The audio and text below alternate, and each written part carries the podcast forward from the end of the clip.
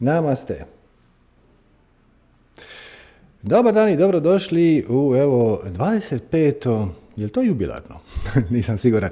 Izdanje Sacanga sa Serđom. E, napravili smo malu pauzu od mjesec dana između prošlog Sacanga, ali uskoro ćete shvatiti zašto. I bit ćete da zadovoljni s time. ja se barem nadam. Napravili smo veliki posao ovih mjesec dana, iako to e, nije bilo očito ako prema van. Tako da danas zapravo, prije nego što krenemo s vašim pitanjima, imamo jednu ekskluzivnu malu prednajavu i jednu malo veću predprednajavu za stvari koje slijede uh, u sljedećih dva tjedna. Pa počnimo sa ovom uh, prednajavom. Znači, sutra je službeni launch uh, novog web sajta, odnosno prvog portala za ljubitelje joge, meditacije i srodnih znanosti i aktivnosti.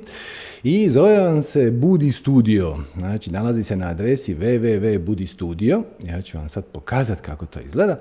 Evo, to je web stranica i tu, gle, vidite, dobit ćete tamo sve što inače očekujete od jednog sajta koji se bavi promoviranjem vježbanja joge, odnosno kako to u Budi studiju kaže, kažu pretvorite svoj dnevni boravak u najljepši i najbolji mogući yoga studio.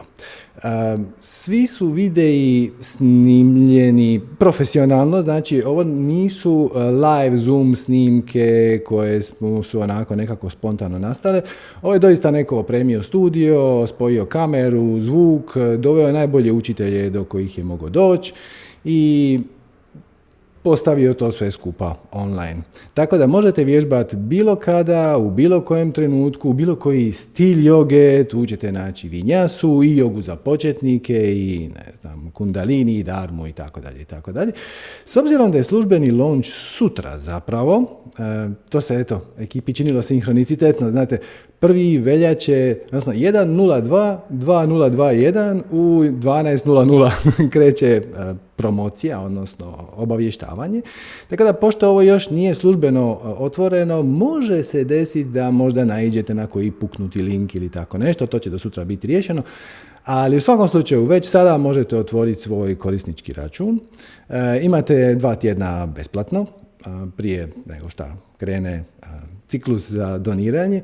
I gle, isprobajte, vidite, e, ta će kolekcija videa se stalno naravno nadograđivati. Za one kojima možda treba malo više motivacije u životu, ovaj, svaki radni dan će biti premijera, gdje će se na neki način e, skupiti ljudi i onda vježbati zajedno uz novo snimljeni video koji nikada do sada nije viđen. E, Eto, ekipa iz Budi studija je bila dovoljno dobra da su nam poklonili, odnosno vama su poklonili, tri videa e, koja možete pogledati bez da uopće se i registrirate i otvorite akaunt i da se prijavite za probu, sad jednostavno otvorene svima.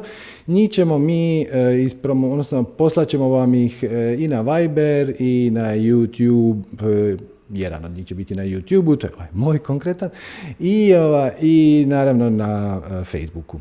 E sad, uh, ko su to tri videa? Znači imate jedan moje predavanje, cjelovito, E, trebalo se zvat, odnosno trebalo je biti na temu e, kako sjediti u meditaciji.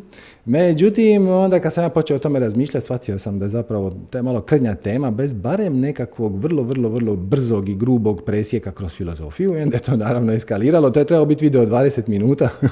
dakle, je eskaliralo na puno, punokrvno predavanje od jedno sat i 15 i e, na našem YouTube kanalu će se pojaviti kao ubrzani tečaj meditacije. Da. To vam poklanja Budi Studio, to smo snimili za njih i ovaj, a poklanjaju vam svima bezuvjetno. Također bit će, e, dobit ćete na Viber jednu sanjenu vinjasu i od Ane Kutije jedan e, sad za početnike, odnosno objašnjava Ana kako se radi pozdrav suncu A i B. Tako da u svakom slučaju e, možete pričekati službenu promociju sutra koja kreće negdje oko podne, a možete se i već danas zaputiti, registrirati, pogledati, već gore ima dosta materijala, ovaj, ovaj se projekt već dugo priprema i to se vidi. Ano, uglancanje, radi, sve to fino izgleda, dobro zvuči, to nisu one mutne slike sa Zuma gdje se ništa ne vidi, ništa ne čuje. To je profesionalno snimljeno i nastavit će se dalje dopunjavati, snimat. Pa evo, ako ništa drugo, podržite ih. Jer mislim da je ovo stvarno jedna hvale vrijedna inicijativa. Sad, sad, sad možete reći onoma, dobro, ali tako nešto već postoji vani, u drugim zemljama, odavno, nije to ništa novo to je, to je posve točno, to stvarno postoji već odavno vani, ali gle, nije bilo kod nas. I naravno sve vanje na hrvatskom, ako sam slučajno zaboravio to pripomenuti. Tako da evo, www.budi.studio, od sutra službeno, ali ako hoćete možete već danas malo vidjeti, e, samo se registrirati i dobiti dva tjedna besplatno da vidite eto, kako rezonirate sa tim konceptom vježbanja kod kuće, šta je sad, jel te posebno aktualno, uvijek je zgodno fokusirati se na zdravlje, a ne fokusirati se na negativne vijesti, da sad ne kažem nešto drugo. okay. Druga stvar koju smo vam htjeli e, najaviti je, barem za naš projekt manifestiranja, malo veća, veća stvar, bit će vam možda to još zanimljivije, veći je zalogaj. Mm. Naime, to je ono što smo radili tokom cijelog siječnja. A to je veliki, veliki, možda čak naš prvi manifestacijski masterclass koji će se zvati redefiniranje realnosti. I ovo masterclass stvarno koristim pažljivo. Danas se svašta naziva masterclassom zato što to kao jako dobro zvuči, ali ovo je stvarno, stvarno jedna vrlo, vrlo, vrlo napredna lekcija iz manifestiranja, odnosno istovremeno i fundamentalna i napredna. Znate ono kad mi pričamo o tome, o našoj strukturi osobnosti, pa pričamo o tome kako, odakle dolaze naše emocije, misli, to, to vam je ovaj dijagram kojeg se vjerojatno sjećate, bar nadam jer to je jedna od okosnica naše cijele teorije manifestiranja. E, imate osjetila i onda to ulazi u sustav definicije uvjerenja koje nazivamo ego i onda on kreira mislime. I onda obično kad mi pričamo na predavanjima ili kad se vi javite sa svojim pitanjima, mi dođemo tu, to su znate crna kutija definicije uvjerenja, ajmo vidjeti koje uvjerenje tebe ometa. A ovo sa definicijama uvijek nekako ostane u zapečku. Ovo sa definicijama e, povučemo ako baš situacija to traži.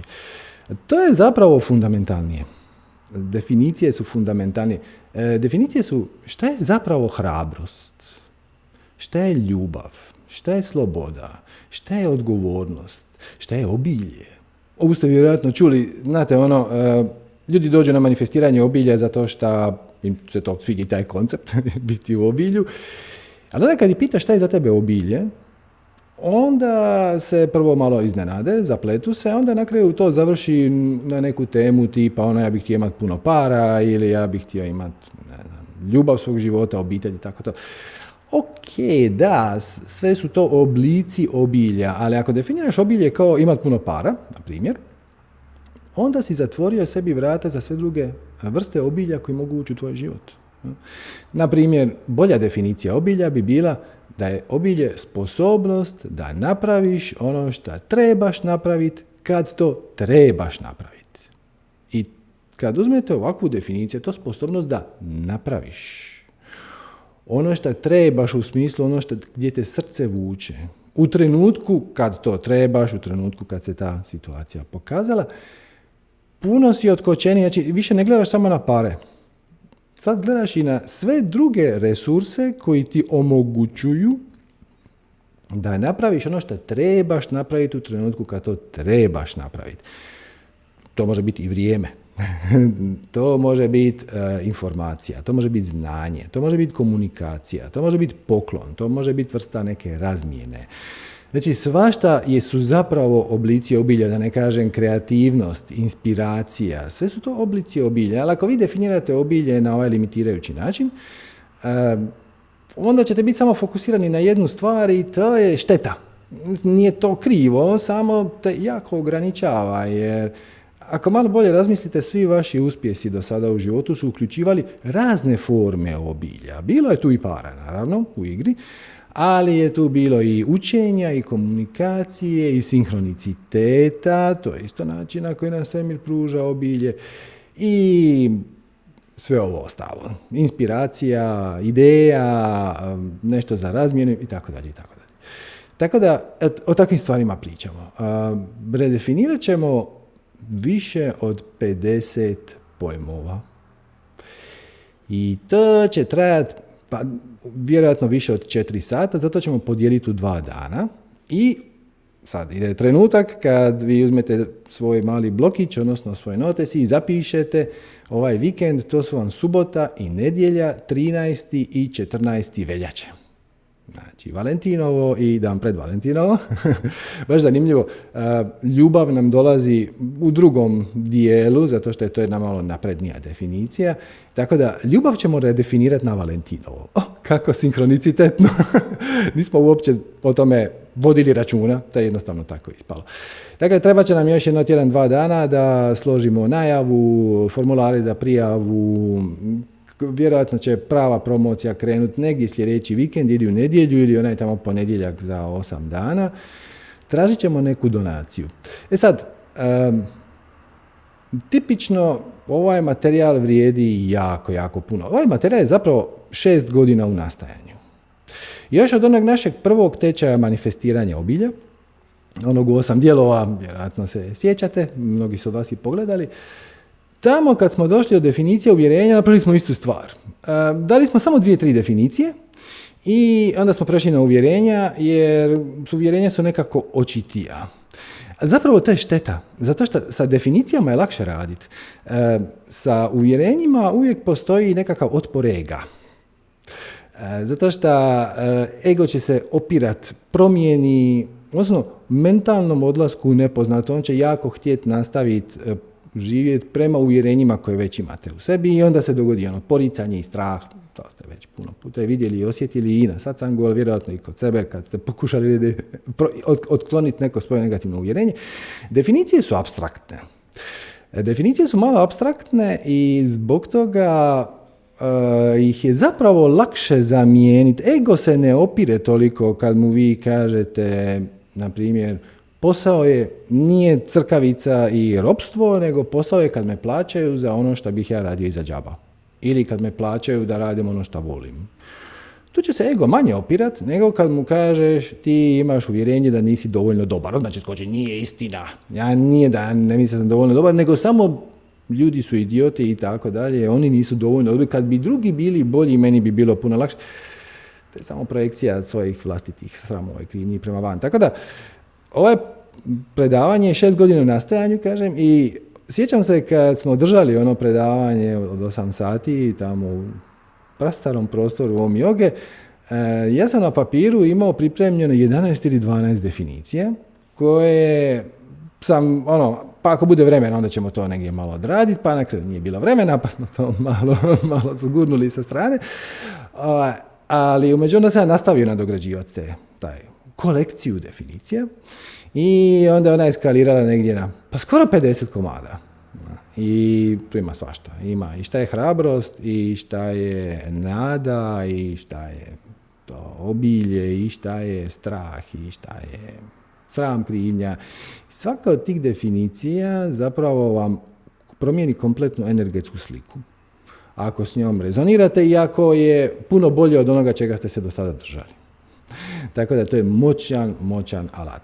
Baš zbog toga što je to moćna stvar i što je teško za očekivati da ćete u dva dana apsorbirati, redefinirati 50 temeljnih definicija na kojima bazirate svu realnost, a da toga niste ni svjesni. Da ćemo vam dva dodatna alata.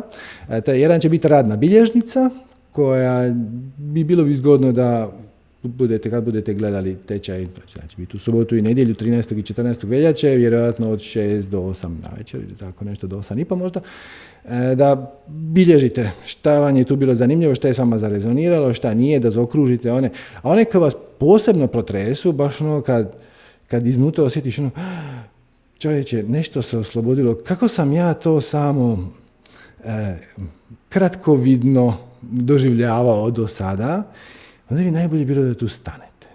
E, tako da, e, to će biti preko Zuma, a, bit će live, ali e, ćete odmah nakon, možda sutradan, najkasnije sutra dobiti snimku. Jer vrlo je nevjerojatno začekivati da ćete toliku količinu materijala apsorbirati odjednom. Treba će vam vremena. Plus, kad vas neka definicija zbilja onako dobro pogodi, kad zbilja onako se počne preslagivanje u glavi, e, pa stvarno, znaš, ja sam do sada gledao stvari malo usko, sad mogu proširiti svoj pogled i tako da.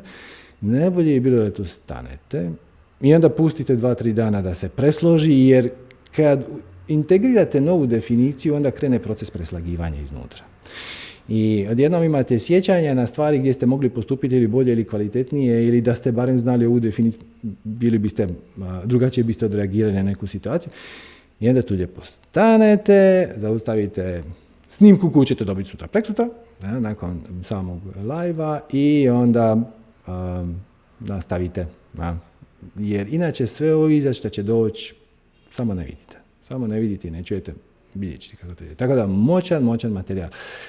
Tipično tražili bi za njega, zamolili bi donaciju od recimo 50 eura. Mislim čak i da je to debelo premalo za vrijednost koju nosi. Znači sad pričamo ajmo reći cijeni, nije ta cijena, to je donacija, ali ne pričamo o vrijednosti.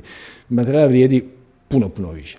Tipično bi recimo za njega tražili 50 eura, međutim, evo, s obzirom da je situacija takva kakva je i neke od nas je ova kriza zakačila više, neke manje, pretpostavljam, ja ćemo to vidjeti, da pretpostavljam da će biti slobodna donacija bilo šta od 15 do 150 eura, ono, koliko imaš. I onda ako imate, ako ste trenutno u solidnoj situaciji, onda evo, možete čak dodati malo više i time zapravo stipendirati one koji će platiti malo, donirati malo manje, zato tako da evo. To će vam znači biti uživo preko Zuma u subotu i nedjelju 13. i 14. veljače. Krenut će u 6 popodne ili na večer. Trajat će, pa ja pretpostavljam do 8 i po. Znači dva dana po dva i po sata ili tu negdje.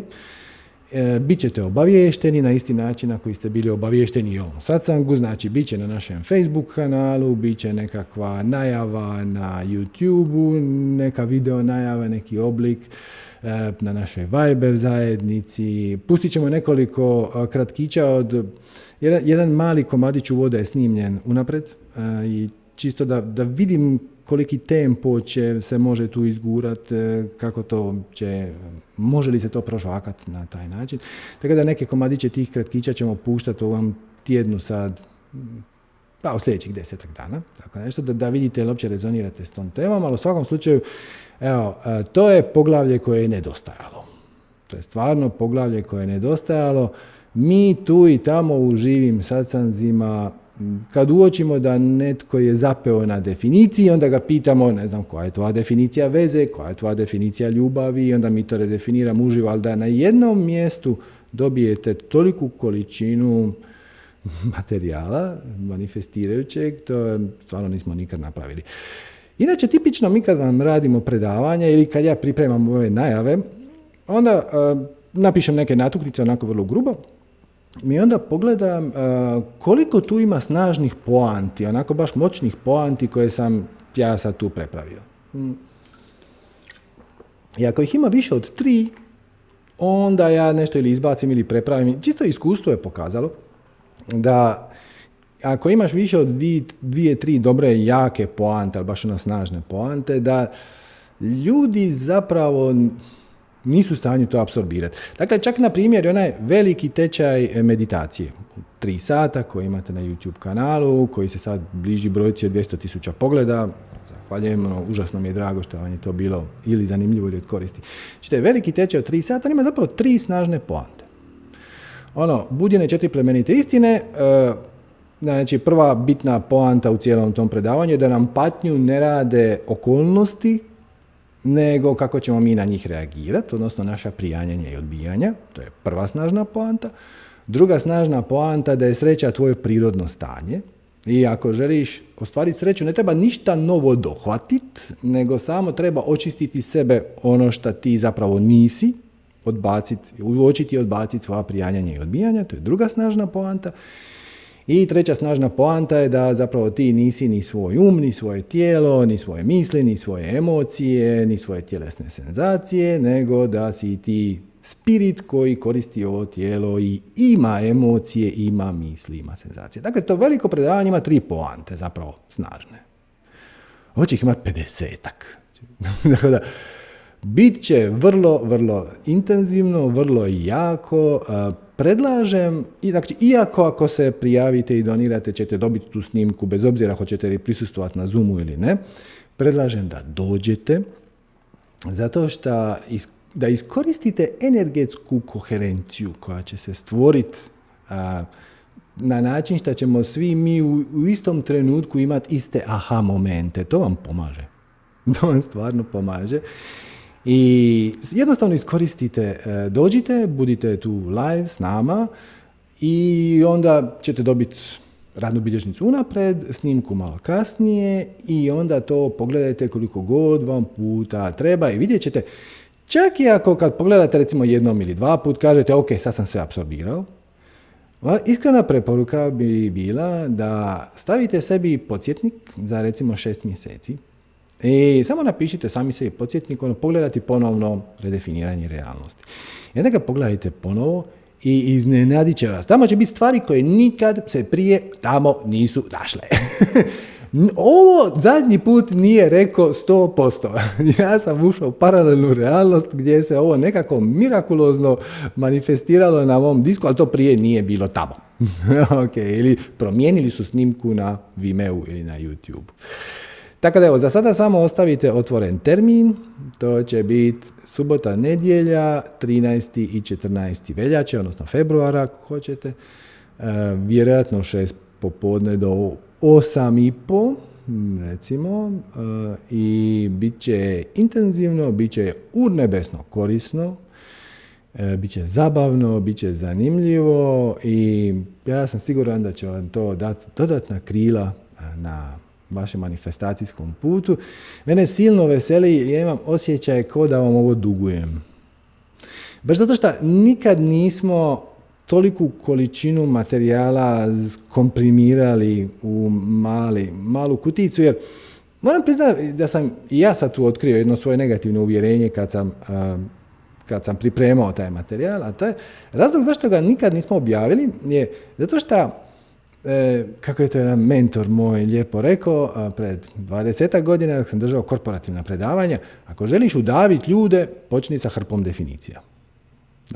I ja sam imao mali stres oko toga da će to biti jako i jako dosadno, jer strogo gledano, vidjet će, to će biti kolekcija od 40-ak, 50-ak, kažem ima 50 poanti, ali mislim da ima 42, 3, 5, ovako nešto.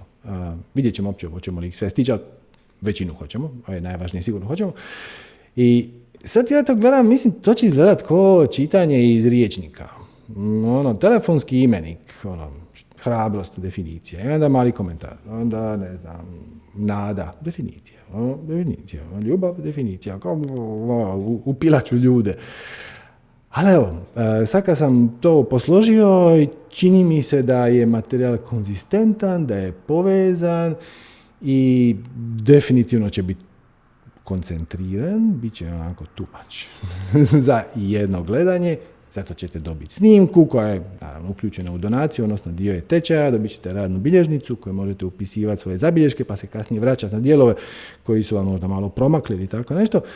Dakle, da, bit će urne, besno, korisno i mislim da je to zapravo zadnje poglavlje iz manifestiranja koje nikad nismo sustavno obradili, a u osnovama je, mislim gledajte, u ovom dijagramu, ova crna kutija, šta kaže? Definicije i uvjerenja. Ne kaže uvjerenja i definicije, kaže definicije i uvjerenja, jer su definicije važnije. Definicije su fundamentalne. Ali, evo, nije do njih došao na red do sad.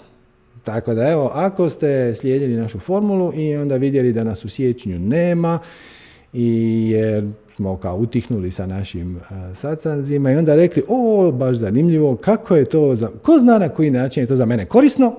Sad znate. Sad znate, dobit ćete materijal koji nikad nismo objavili, gomilu toga, vjerojatno neće svaka od tih definicija vam promijeniti život, ali iz te kolekcije od 50 nekoliko sigurno hoće. Će vam promijeniti vašu perspektivu na obitelj, na posao, na ljubav, na odnose, na život šta drugo da vam kažem. Tako da evo, oko toga ćemo ostati u kontaktu, dobit ćete sve najave, Facebook, Viber, YouTube. E, samo za sada evo, ostavite taj vikend, slobodni, znači Valentino vikend, Ako se do tada otvore kafići, restorani, to se skupa vi slobodno povedite svoju dragu ili svog dragog na najbolje moguće mjesto, ali ako već nemate bolju ideju, možete svoj dragoj ili svom dragom pokloniti jedno zajedničko korisno, edukativno druženje koje će biti taj Valentinov vikend, pri čemu ćemo, kažem, sam koncept ljubavi i odnosa i obitelji i sreće i veselja redefinirati u nedjelju na Valentinovo čisti sinkronicitet. Ok. I nakon što smo to rekli, mm, i nakon što vas još podsjetimo da posjetite www.budi.studio, onda je malo, malo ime do mene je čudno, odnosno meni se jako www.budi.studio, e, ali napominjem ovaj www da, da ne biste mislili kako, je to bio budistudio.com ili budistudio.hr, ne, ne, ne, to je link, znači www.budi.studio, mislio sam ga ja tu čak negdje i zapisao, samo ne, oh well, evo ga, e, da, www.budi.studio.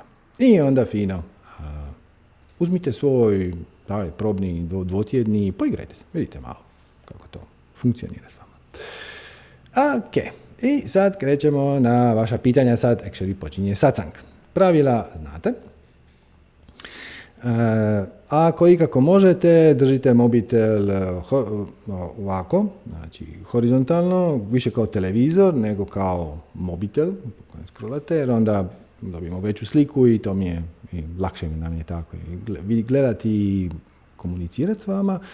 A ako možete spojite slušalice, to pomaže sa mikrofonom ako, ako je moguće. E, sve se snima, sve se objavljuje, tako da ne moram reći učestvovanjem u ovom programu, da pristajete biti snimljeni i objavljeni. E, I eto, to je to. Morate dignuti ruku ako želite postaviti pitanje, to vam je na kompjuteru Alt Y, a na mobitelu imate dole More i onda imate opcija Raise Hand, odnosno digni ruku. I ok, sada kad smo to sve skupa rekli, možemo početi. Evo, imamo nekoliko dignutih ruku. Počet ćemo recimo sa Petrom. Zdravo, Petra. Halo, halo. Ok. Tu. Halo. O, uspjeli smo. Bravo. Zdravo, Petra. Halo. Čujem, malo isprekidano, ali te ne vidim. Joj, zvuk mi je jako, jako loš. Jel možeš nešto napraviti po tom pitanju, malo se približiti ruteru ili nešto? Hm, mislim da... Jako, jako te loše čujem. Ajde, ajde probaj, probaj nešto napraviti s time, pa ću te prozvati za mm, sljedeći krug. Može? Ajmo dalje. E, recimo, Marija. Halo, halo. Halo, Marija. Halo. Bog, bog. Kako si? A, to sam ja, nisam ni prepoznala da ste mene prozvali. Yes. Dobro večer, Serđo. Dobro Mnogo mi je drago. Jurim već nedelje i nedelje unazad da se uključim, dižem ruku, ali evo, sad je prvi put uspelo. Mnogo mi je drago. Pozdrav za tebe i hvala ti na svemu što radiš i što nas osvešćavaš i što deliš svoje znanje nesebično i veliki naklon za to. Hvala, hvala. Ove, ovaj, pa moje pitanje je... Uh, jedan realni strah koji postoji, e, tiče se zdravlja, u smislu da sam imala zdravstveni izazov koji je prošao kako prošao, ne znam, operacije koje su prošle kako prošle, prihvatila sam svoje stanje, radi se o očima do duše mhm. i sad to stanje nije savršeno, ali sam nekako u miru s tim, prosto tako je, dobro je.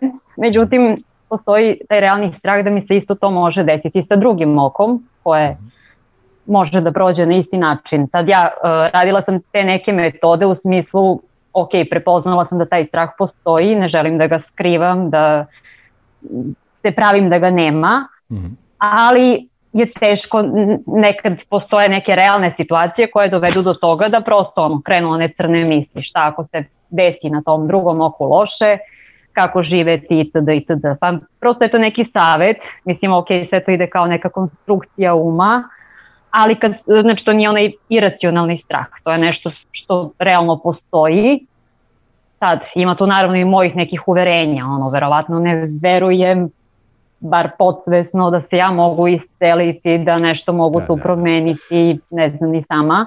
Mhm. Ali je malo, mislim, ja radim na sebi stvarno i svašta nešto ono, radim da se osvestim, da prihvatam situacije kakve jesu, ali to bar što se tog tiče, kažemo opet, realnog straha, malo mi je onako neugodno nositi se sa njim. Nema realnog straha, odnosno nema objektivnog straha.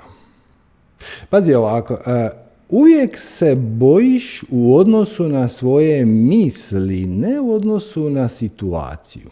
Ajmo, ajmo to prebaciti samo u neku drugu domenu pa se možemo vratiti u ovu. Znači, recimo da se panično bojiš otkaza. Tako, ok. Ti se zapravo bojiš svojih misli koje su povezane sa eventualnošću da ćeš dobiti otkaz. Ali one sekunde kad dobiješ otkaz, više se ne bojiš otkaza. Jednom kad se suočiš sa tom situacijom, više se ne bojiš te situacije. Sad, u ovom slučaju, e, ovo će možda zazvučati malo grubo, ali i opet uz sav onaj disclaimer, ja nisam liječnik, svakako treba nastaviti e, koji god si već krenula, medicinski tretman i to sve. Ali čisto sad gledamo kroz definiciju uvjerenja i kroz energetsku sliku. Znači, one sekunde, ako bi se ti jedno jutro probudila i shvatila da ti je i drugo oko na isti način, ono čega se već bojiš, nismo sad ušli u detalje, okay, taj bi strah nestao. Je li tako? Pa, verovatno. Mislim, ono, bojiš se da, e, ne znam, recimo da na jedno oko vidiš slabo, na drugo vidiš malo sad dobro i sad se ti bojiš da ti i drugo oko ne ode na isti način. Ok, ajmo reći da će se to dogoditi. Jedan, jedno to će se probuditi i ti ćeš se stvarno naći oči u oči sa svojim slabim vidom. Nema više straha oko toga šta ako mi se to dogodi. Znači, strahovi su uvijek u odnosu na misli, ne u odnosu na činjenice. Jer čim nešto postane činjenica, onda više nema straha možda se pojavi neki novi strah. Ono, ja neću moći živjeti, e, to će meni značajno utjecati na život e, i tako da. Tako nema, drugim riječima, i sad, ok, još, još jedan detalj, naravno. E, svjesna si da ti, ne samo da ti bivanje u strahu od te situacije ne pomaže, nego ti actually te drži u vibraciji da. koja rezonira s time. Znači, ti sebi povećavaš vjerojatnost da ćeš doista uplivat u tu realnost u kojoj ne vidiš dobro na oba oka. E sad je to zanimljivo, znači tebi kreacija je dala taj izazov da vidi kako ćeš se ti s time nositi, ili tvoje više ja, ili šta već. Da vidi kako ćeš ti, da šta ćeš naučiti, kakve ćeš akcije poduzeti, na što će te inspirirati, jer ti sad ovu situaciju možeš gledati na pozitivan i na negativan način. Ti možeš osvijestiti da život bez vida mm, je složeniji nego što ti se činilo, jer možda do sad nisi o tome razmišljala. I onda početi tražiti načine na kojem ćeš pomoći drugim slabovidnim osobama da olakšaju svoj život, jer sad si prepoznala tu situaciju. Većina ljudi koji ima zdrav vice, ujutro se probudi i nikad se ne zapita kako bi mi sad bilo da vidim slabo. Da. Znači, sad ti je kreacija da tu situaciju da vidi šta ćeš s njom napraviti. Možeš se fokusirati na pozitiv, možeš se fokusirati na negativ. Na negativ je, ajme šta ako mi se dogodi, ali to je nekonstruktivno i od toga nema ništa. A fokusirati se na pozitiv je e, imati više empatije prema toj situaciji. Pogledat zašto ti je uopće ta situacija došla, bilo bi zanimljivo da se zapitaš šta ja ne želim vidjeti to isto može biti u energetskoj podlozi, ne kažem da je 100%, ali može biti u energetskoj podlozi. Ako si, na primjer, zgrožena svijetom u kojem živimo i zapravo bježiš od njega, ne, ne želiš se s njime suočiti zato što ne želiš to uopće vidjeti, onda doslovno možeš se desiti da izmanifestiraš slabovidnost.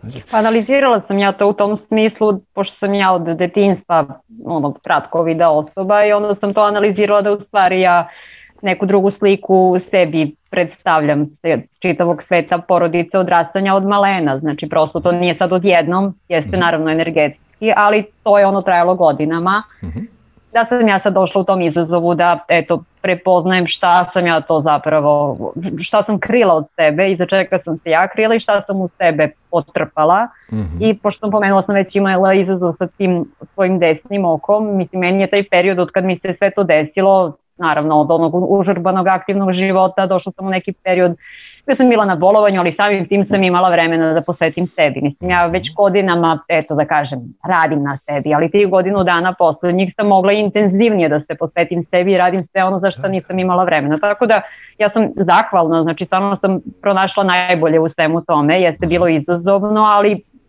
i donelo mi je i tu pozitivnu stranu.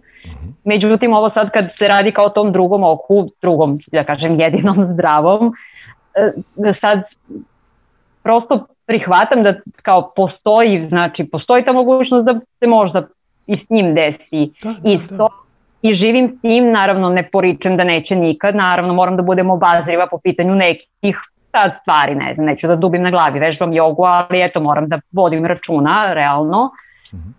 Ali nekad mi se nešto tako dese neke senzacije i naravno mene to da me zabrine i uplaši. Razmišljam ja o tom o, u energetskom smislu, Mhm. I mislim, stvarno analiziram čitav svoj život i ne znam, radim na isceljenju tih nekih svojih unutrašnjih emocija i stanje, mnogo toga sam prepoznala. to, ti je, to ti je jedan dobar smjer, znači šta me, šta me ova situacija naučila? Zašto je ova situacija ušla u moj život? E, šta me natjerala da, da prepoznam, a ne bi bilo lako prepoznat na drugi način? E, pogledaj malo, možeš se i time malo pozabaviti najgori mogući scenarij, znaš ono, šta je najgore što mi se može dogoditi? Znači, ajmo pretpostaviti da, se, da će se to sutra dogoditi. Šta onda? Kako onda? E, pogledaš da li je tvoj posao konzistentan sa time, svačeš, razviješ rezervni plan, popričaš s ljudima koji već imaju takve izazove od ranije vidi kamo te taj put vodi. U svakom slučaju nema nikakvog smisla brinuti se oko toga. Jer evo, jedna, jedna od uh, definicija koje će biti u onom tečaju, šta je briga? Briga je zlouporaba mašte. To je sve što briga jest. Briga je zlouporaba mašte. Maštu smo dobili s razlogom. Samo da se kratko vratim na ovaj dijagram, jer bitan je ovaj detalj, nije da sad skrećemo s teme. Znači, kad, to je ova strelica s desne strane. Kad misli koristiš kao alternativni ulaz u svoj sustav definicije uvjerenja. Mi inače 99% vremena uh, punimo sustav definicije uvjerenja sa informacijama iz osjetila. Međutim, u jednom trenutku će shvatiš da nema nikakve razlike u senzaciji, ni u emociji, ni u mislima, pa čak ni u akciji koju ćeš poduzeti. Da li si ti neku situaciju doista percipirala svojim učima, očima, ušima i tako dalje, ili si je zamislila? Ako je zamisliš nešto uzbudljivo, budeš uzbuđen. E tako. Znači, kreacija nam je dala taj fenomenalan mehanizam mašte koji ti omogućava da iskreiraš mislima situaciju koja se možda nikad neće dogoditi. I onda vidiš kako ona rezonira sa tvojim sustavom definicija i uvjerenja. Zato mašta služi. Da.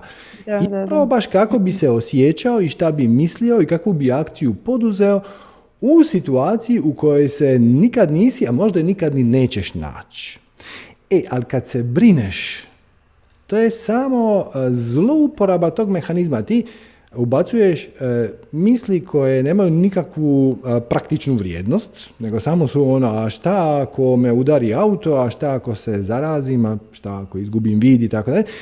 I sve što dobiješ, e, dobiješ upravo ono zašto je to sustav dizajniran, a to je dobiješ možda osjećaj neke tjeskobe, možda nekakvog straha. E, ok. Ok, sad znaš kako bi se osjećala sukladno svom trenutnom sustavu uvjerenja i definicija da ti se to doista desi. Ok, ali sad možeš ići u nekoliko smjerova. Jedan je potražiti koje ti definicije uvjerenja čine tu tjeskobu. Jer tjeskoba, još jedna definicija koja će biti detaljnije malo objašnjena za dva tjedna, tjeskoba je energija uzbuđenja filtrirana kroz negativno, uvjerenje. Znači, tu negdje, meni je moj život uzbudljiv, to je početak, jel ta? Ti kažeš sama sebi, meni je moj život uzbudljiv, da mi moj život nije uzbudljiv, da nema veselja i uzbuđenja, taj filter negativnih uvjerenja i definicija bi ne bi prouzročio tjeskobu, nego nešto drugo. Možda apatiju ili depresiju ili tako nešto. Znači, postoji tu neko uzbuđenje. Ok, ali ja imam uvjerenje da, šta, da će mi to značajno zakomplicirati život da neću moći se baviti ovim čime se bavim, da će me napustiti prijatelji, da sad pogledaš, da, e, pogledaš malo gdje te to vodi i onda možeš otići korak dalje i ti kao nova osoba koja si osvijestila poteškoće, životne poteškoće koje imaju slabovidni ljudi, ti si doslovno promijenila i svoj sustav definicije uvjerenja i promijenila si svoju vibraciju, ti više nisi ista osoba kao ona pred dvije godine koja je vidjela bolje. Vidi sad iz te vibracije na što si inspirirana poduzet akciju. I to može biti svašta. To može biti da uzimaš knjige i čitaš ih u mikrofon i prodaješ ih ili dijeliš ili nešto ko audio knjige za ljude koji su slabovidni. Možda ovako jedna ideja iz bali. Najbolje, s obzirom da ja nemam taj izazov, na, e, najbolje je popričati s ljudima koji ga već imaju. I onda ono, ok, ali kako vi živite? Mislim, ko vam skuha kavu ujutro? Kako to funkcionira? I onda vidi kako to s tobom rezonira. Dokle god se samo brineš, dokle god samo zlorabiš svoju maštu, zapravo hraniš e, onu, vibra, onu paralelnu realnost u koju ne želiš doći. Da, to teorijski znam. da, da, da. I samo promijeniš, promijeniš vibraciju. Možeš na nekoliko načina. Jedan način je da potražiš definicije uvjerenja koje držiš u sebi koji čine da ta ideja dogodit će mi se na drugo oko proizvede tu negativnu tjeskobu, emociju. Ja znam da sad može zvučiti, ona, zvučati e, trivialno, ono pa, pa naravno da ću biti lud ako izgubim vid, ali nije tako jednostavno. Jer kad pogledaš s čega se stvarno bojiš, doćiš do iznenađujućih zaključaka. Ono možda... Da nešto drugo posredi. Pa ono tipa ostaću sam. I umrijeću od gladi zato što... Neću moći da radim ili da, neću moći da sandvič. Da, s druge strane, gledaj, postoji obilje ljudi na svijetu koji su potpuno slijepi, Ma, verujem, da. I opet rade, privređuju, imaju obitelji, imaju djecu, žive, mislim, na specifičan način, ali može se. I znači, jedan način je da potražiš svoja uvjerenja, drugi način, koji se ne isključuju se, nego se nadopunjuju, je da ideš vidjeti kako u kontekstu te situacije, ok, recimo da će se to dogoditi, sutra će se to dogoditi, šta bih ja poduzela, kako bih poduzela, kako se drugi s time nose, kakve oni imaju izazove, mogu li ja tu negdje doprinijeti, odnosno da vidiš da li te sad tvoja struja strasti vodi u nekom malo drugačijem smjeru. I to će ti dati razumijevanje i empatiju i dignut će ti vibraciju, jer ako budeš u vibraciji nesebičnog služenja drugim ljudima, što u ovom slučaju mogu biti slabovidni, zašto ne, e, ona će te povlačiti sve više više u one realnosti koje rezoniraju s tom vibracijom. Da, Šta opet ne mora značiti da će vid e, se mirakulozno popraviti, jer možda je baš tvoja prava svrha i smisao bit na neki način povezana s tom grupom ljudi. A opet s druge strane može se lako desiti da je cijela ta situacija služila da bi se ti zainteresirala za tu temu i onda po putu istražujući tu temu upoznala ili neku osobu ili neku temu koja ti ono baš zarezonira i onda je taj zdravstveni izazov potrošen. Znači razlog zašto si ga dobila je odslužio svoju svrhu i onda će se možda to mirakulozno riješiti, ali ključno je postaviti sebi sljedeće, ono, ok, Recimo da se dogodi to najgore. Šta onda? I prvi tren to će biti grozno, užasno, moj život će biti gotov, ok, ali onda samo kažeš, ok, stane, sad ćemo malo stati na loptu, igramo se, hipotetski, to se nikad neće dogoditi, ali evo, ajmo, ko da pišeš scenarij za film. E sad tu ima neki junak i on proživljava tu situaciju koja se tebi događa. Šta bi on mogao raditi? Gdje bi ga to moglo odvesti? Postaviš to malo hipotetski, da malo olabaviš e, pritisak ega i, e, i vidiš kamo te vuče srce, kamo te vuče inspiracija. Preduvjet da bi dobila pristup inspiraciji je da se riješiš tjeskobe. Da. E, riješiš tjeskobu na jedan od nekoliko načina. Prihvatiš tu situaciju kada se već dogodilo. Time nestane tjeskobe oko nje.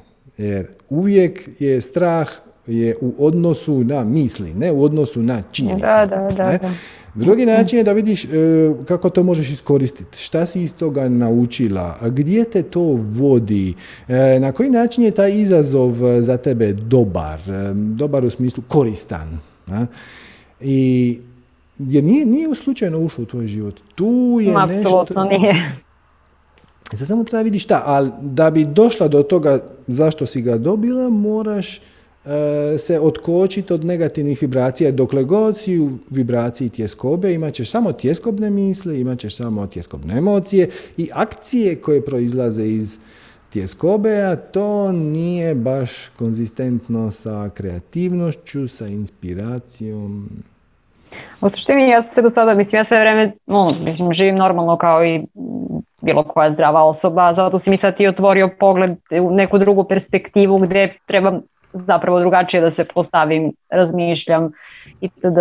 Međutim, ja mislim, nemam, e, nemam te misli, to nisu neke svakodnevne misli, neki svakodnevni strah, ali recimo da ne znam, posljednjih pet dana mi se neke promjene dešavale i onda je mene ta, taj nek, ta teskoba zapravo uhvatila, zato što je onda to krenulo je šta bi bilo, kako bi bilo. Mhm. Ali generalno do sada sam ono živjela skroz znači bez takvog nekog straha, bez takvih misli. Mislim, ja i sad nemam crne misli, ono, mislim, eto to kao i što ti kažeš, iako bude, naravno, život ide dalje, ima novih mogućnosti i rešenja i td. Ali sam, eto, e, negdje razmišljajući upravo to, da li e, trebam da kao da se pravim da toga nema i da ono živim normalno kao što živim ili da jednostavno prihvatim da to postoji kao realna mogućnost na način na koji si ti mi meni rekao, da zamislim ok, sad to može da se desi, šta bih onda, znači, Ali to su, sad, neke nove sad si povezala dvije stvari koje nisu sasvim povezane, znači rekla si da li bih trebala da ignoriram to, pravim se ko da to ne postoji i da živim onako kako živim. To nije uzročno posljedično. Znači, znači ajmo početi od početka. Znači, nikako ne sugeriram to zakopat. Da, da, da. Ono, ne, ne, ne, nije, nije, nije. Jer, gle, ne možeš prevariti kreaciju. Znači, ta, ta vibracija će ostati u tebi i ona će se samo manifestirati na neke druge načine, kroz neke druge tjeskobe i onda ti odjedan put na poslu krene loše i, i tako dalje i tako dalje. Znači, to nikako ne. Treba uh, osvijestiti svoju vibraciju i onda pronaći korijen iz koje ona dolazi. E, ali ti si znači rekla, s jedne strane, znači, uh, da, da li da to zakopam ili da nastavim život kako da si živjela. Te dvije stvari su zapravo nevezane. Ti možeš ne zakopat i nastaviti živjeti kao što si živjela. I prepoznala si da ti misao radi patnju, Okay. I tu imaš, nekoliko, e, tu imaš nekoliko smjerova. Jedan je svakako meditirat, to ti pomaže da tih misli ima manje i ono što je puno važnije da se malo od njih distanciraš i tek to ti daje e, sposobnost da ih prepoznaš. Jer ako, ako inače, inače te samo misli u srču. Misli samo racionaliziraju našu vibraciju u kojoj već jesmo. I daju ti razloge zašto se osjećaš tako kako se već osjećaš. I ako iz ega izađe vibracija tjeskobe, ona će napraviti emociju tjeskobe, napravit će tjelesne senzacije koje su konzistentne sa tjeskobom i napravit će misli koje to racionaliziraju. Znači će pojaviti misao, pa naravno da sam u tjeskobi kad? Tri točkice. E. Tako da, to nikako nije dobro. Ovaj, ti moraš se malo samo odzumirati od svojih misli, to se dobije kroz meditaciju, tek toliko da si u stanju prepoznat, ono, aha, ok, znači pojavila se misao, Naravno, uz meditaciju će tih misli biti manje, što onda taj posao čini još jednostavnijim na neki način. I onda otići na korak dva. A to je otići u korijen, u sustav definicije uvjerenja i suočiti se sa tom situacijom. Evo ti još jedna definicija iz našeg budućeg tečaja. Šta je hrabrost? Suočiti se sa strahom. Može, može, ali e, nije ideja nemat straha, nego e, jer samo idiot nema straha. Ako si ti nasred cesta i na tebe ide veliki kamion, molim te ima i strah i to će ti spasiti život. Da. E, ali prvo je ovako, hrabrost je spremnost za isprobavanjem novih stvari. I kako kaže kineska poslovica, sigurnost se ne dobiva dizanjem zidova, nego otvaranjem vrata.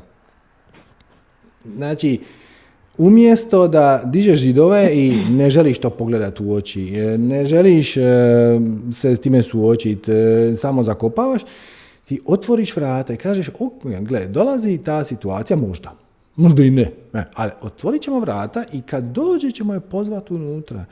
I to te onda oslobodi i straha. Jer, evo, jedan trivialan primjer. Da li se osjećaš sigurnije dok si u prostoriji sa 20 prijatelja ili sa 20 neprijatelja, ali ti imaš najveće oružje?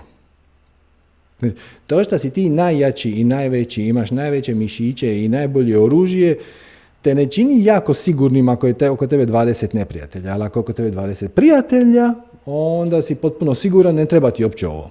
E, znači, dopustiš da ako kreacija tako hoće, ako će to biti za tvoje najviše dobro, jer uvijek ćeš dobiti ono što je za tvoje najviše dobro dugoročno, šta ne znači nužno da će ti se sviđati.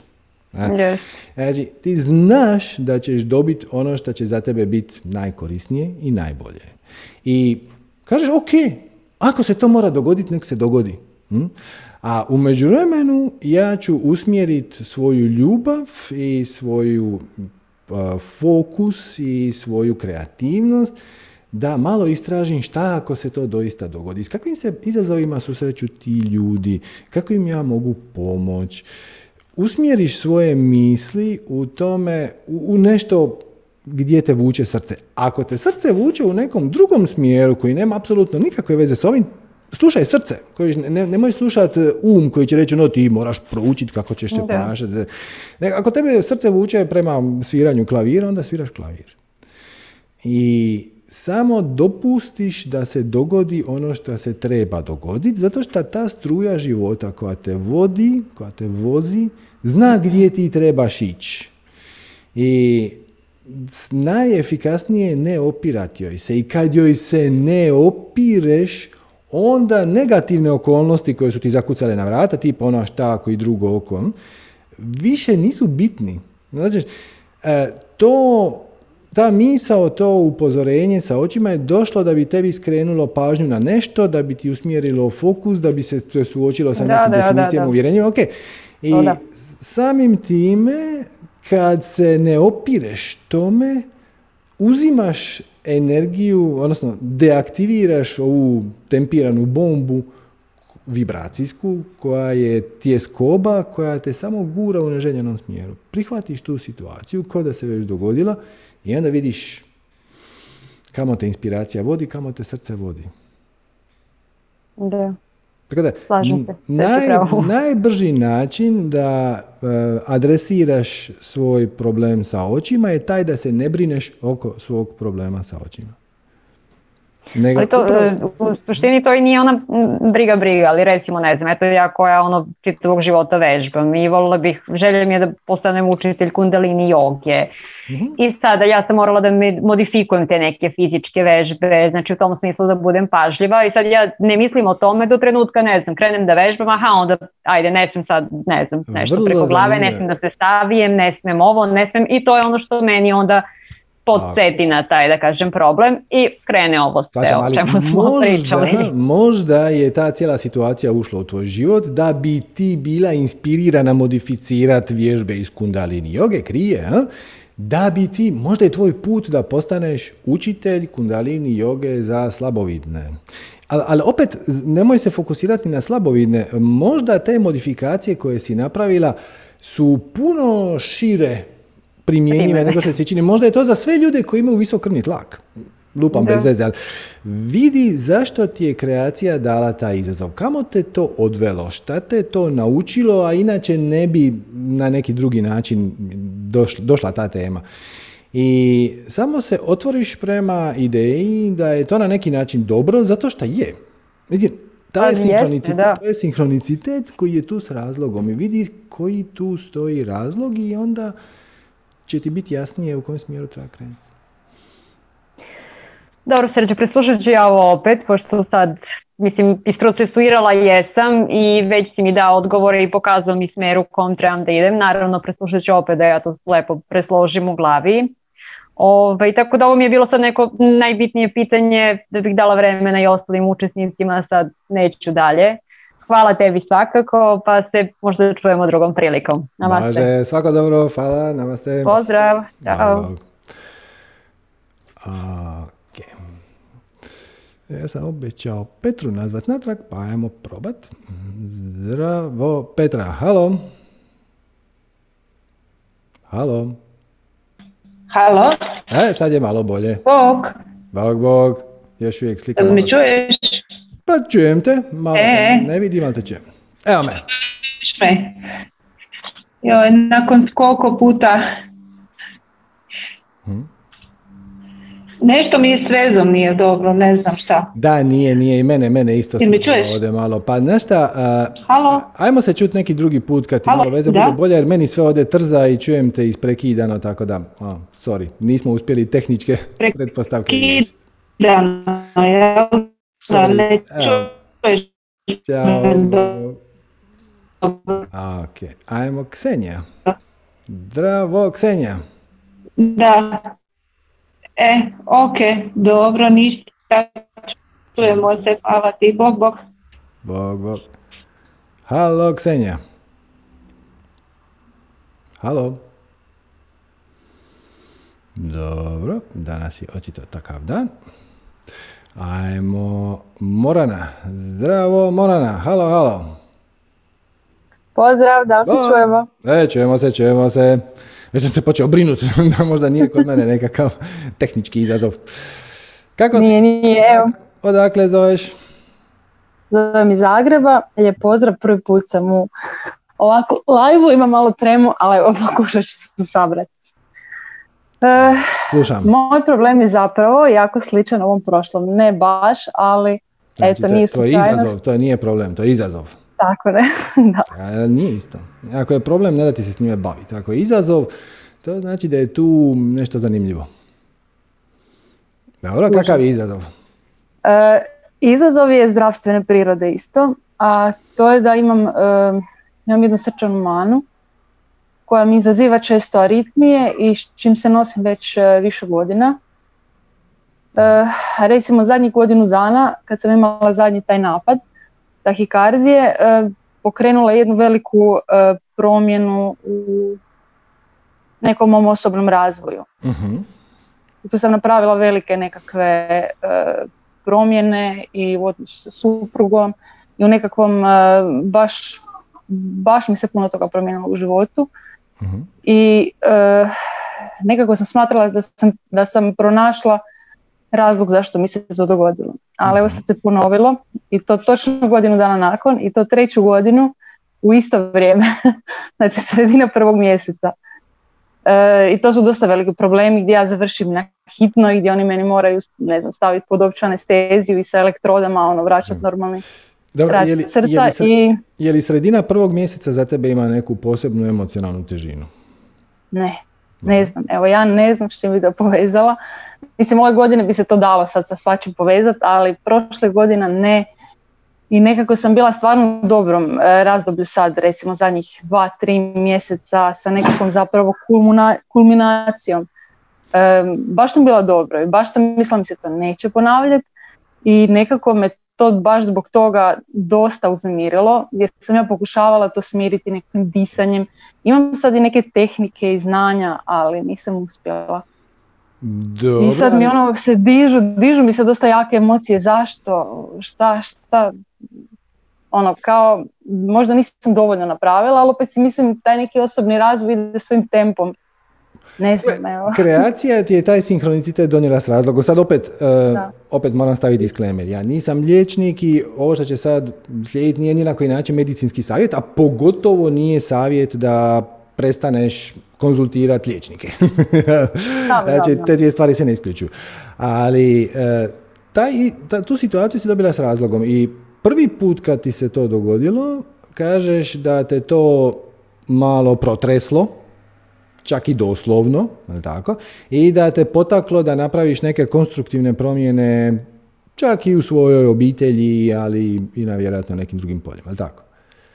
Da. E, drugim riječima, to je e, bio u retrospektivi, znam da u trenutku kad se događalo to nije bilo ugodno i radije da. bi da se to ne dogodi, ali kad gledaš unatraške to je bilo vrlo korisno. Pa je, ja razumijem. I u tom trenutku sam imala taj osjećaj da mi se to događa s razlogom i da trebam pronaći razlog čemu je to i počela sam tako malo istraživati o srčanoj čakri, šta je tu vezano i mislim da sam dosta pročačkala i sad ovaj dio mi nekako nije jasan, možda ću u retrospektivi vidjeti šta je, ali e, zapravo imam teškoća nošenja sa ovim da mi se ne diže tati iz kluba u mhm. trenutku jer ja sad dalje imam te osjećaje e, nekakve slabine, pritiska i to su te neke fiziološke reakcije koje mi je teško onda da mi ne izazivaju tjeskobu. A prije sam imala dosta problema sa... Alarm, alarm, alarm. Znači ti kažeš, događaju mi se stvari koje teško da mi ne izazovu tjeskobu. Znači ti kažeš da te senzacije koje imaš, ja sam siguran da nisu ugodne, ja? ali te senzacije koje imaš bi jednostavno svakome izazvale tjeskobu. Da. Ali to nije točno. Nije. Mm, ja sam siguran da ćeš s lakoćom, ako budeš htjela, pronaći ljude koji imaju tahikardije, ako se ne varam si rekla, uh, koji se oko toga uopće ne brinu previše. Ili su na njih navikli, ili su otupili, ili jednostavno se ne obaziru previše. Znači, to izlazi iz tvog osobnog sustava definicija i uvjerenja, nije uh, faktično točno. Da. Znači, osim onih pet zakona kreacije koji su ono potpuno fundamentalni, sve ostalo, ali sve ostalo su mišljenja, perspektive. Drugim riječima, nije zadano da će ti taj zdravstveni simptom proizvest tjeskobu. To je tvoja interpretacija. Da. A ona proizlazi zato što se ti identificiraš sa tijelom. Tako? Pa da. Ti, bi da, nema tih senzacija koje ti percipiraš kao neugodne. E, kužim. E, imala sam prije dosta problema sa strahom od smrti, uh koji sam nekako, bar mislim da sam ga uspjela razriješiti, da nemam više toliki taj strah, makar opet kad dođe stani pani, naravno da nije, nije ugodno i nije svejedno. Da, da, da. E, i recimo tog prošlog napada tahikardije, ma i prije imam ja već puno e, godina problema s tim aritmama i naučila sam se nositi s njima i osjetim, ali nije, ne izaziva mi tjeskobu, ali sad nakon ovog zadnjeg tog napada kad sam baš imala taj osjećaj gubitka kontrole da sam mislila da imam kontrolu, a da ipak nemam i taj dio me dosta uznemirio. Sad sam nekako u procesu je, probavljanja svega to toga, dosta to friško, to je prije dva, tri tjedna bilo. to je čisti ego. Znači, ego kaže ti imaš pravo na izbor svojih situacija i okolnosti i možeš urediti život na način da on bude siguran i predvidljiv. Ali ne možeš. Znači, jedina stvar nad kojom mi imamo kontrolu je naša vibracija. Sve ostalo, emocije, misli, tjelesne senzacije, akcije, sjećanja su samo posljedica. Znači, tvoja slobodna volja postoji, ali je ograničena izbor vibracije. Šta znači? Dođe tahikardija. Okay. Šta ćeš, kako ćeš ti preznak pridijeliti toj situaciji? Kako ćeš ti vibraciju iz toga izvući? Može biti grozno, užasno panika, a možeš reći, vidi ti koja je to zanimljiva senzacija i promatrati je zainteresiran. Naravno da će uh, body consciousness, odnosno uh, svijest tijela javljati informacije, stvar je nije dobra, treba nešto reagirati, to, to je sve u redu, ali to, ne, to te ne spriječava da ti zaključiš da je ta situacija makar neutralna. To je recimo dobra, dobra početna točka. Ovo sam preživjela i prije. I trajat će možda 15 minuta, možda 2 sata, možda 2 dana, nemam pojma, i onda će proći. Ono, kako ko onaj prsten od kralja Solomona, kažu da je kralj Solomon imao prsten na kojem je pisalo i ovo će proći. E, I svaki put Da, bi se to sam našao- mantrala tad na hitnoj. Da, to je jedan način. A drugi način je da uzmeš pozitivan stav prema tome i kažeš, gle, zadnji put kad mi se ovo izdogađalo, to mi je potaklo me da napravim e, pozitivne pomake u svom životu. I sad pogledaj tu situaciju iz perspektive svog višeg ja. Znači, tvoje više ja je tebi, pretpostavljam, pokušavalo i ranije dati neke signale kako bi ti mogla oplemeniti svoj život ili ga učiniti kvalitetnijim ili tako nešto. Ti se vjerojatno na to nisi obazirala. I onda je tvoje više ja smjestilo tebi taj jedan mali alarm, srčani, č, č, č, č, na koji si ti reagirala. I sad bi ti možda tvoje više ja htjelo nešto novo poručiti. I možda se ti ne odazivaš, a šta će nego će posegnit će za alatom Da. koji je zadnji put radio. zadnji put je A ovo da, radio. taj dio, taj dio me muči, šta, šta mi sad poručuješ, šta? E, Da. da bi to shvatila, da bi primila tu poruku, ne smiješ biti u strahu. Znači, moraš otpustiti barem privremeno. Mm, To ti je isto, ovaj, meditacija ti je super fora za to. Znači, barem pri, kažeš, ok, sad ovih 20 minuta koliko ću ja sjediti na jastuku, mislim sam sigurno, ako bi rekao, ako, baš mora doći tahikardija, sad k vragu neka dođe, ali nema veze, pustit ću tog neprijatelja u svoj dom, neću ga nastojati zadržati vani. Znači, sigurnost neću dobiti podizanjem zidova, pokušavajući spriječiti moju tahikardiju da dođe, nego ću jednostavno reći, ako dođe, dođe, ja ću je pozvati u kuću i poslužit ću je čaj. A, to znači dobiti sigurnost kroz, e, ne kroz dizanje zidova, nego kroz otvaranje vrata. I onda si se već, već napravila veliki korak, jer ja bih rekao, nisam nikakav stručnjak, a pogotovo nisam kardiolog, ali ja bih rekao da tahikardija može imati neke veze sa tjeskobom, sa stresom.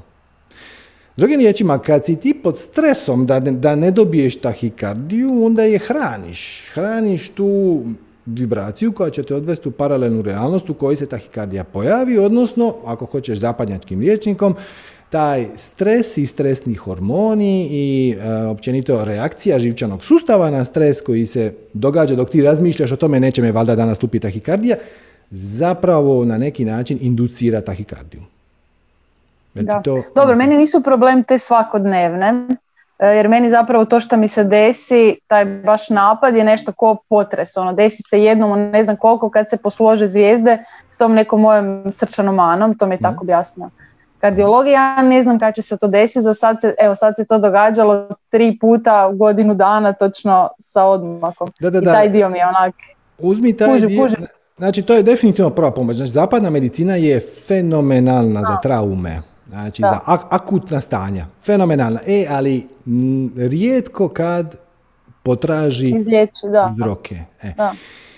Sad gle, to, ste, to samo ti možeš znati, ali da bi dobila tu informaciju, e, moraš biti, mislim, sugerirao bih da budeš opuštena i da ne očekuješ sad da ćeš jedan dan dobiti ogroman, ogromnu knjižurinu svih naputaka od svog višeg ja, ono, download sa tisuću naputaka, nego samo korak po korak, dan po dan, trenutak po trenutak, radiš ono što ti taj čas zvuči najuzbudljivije.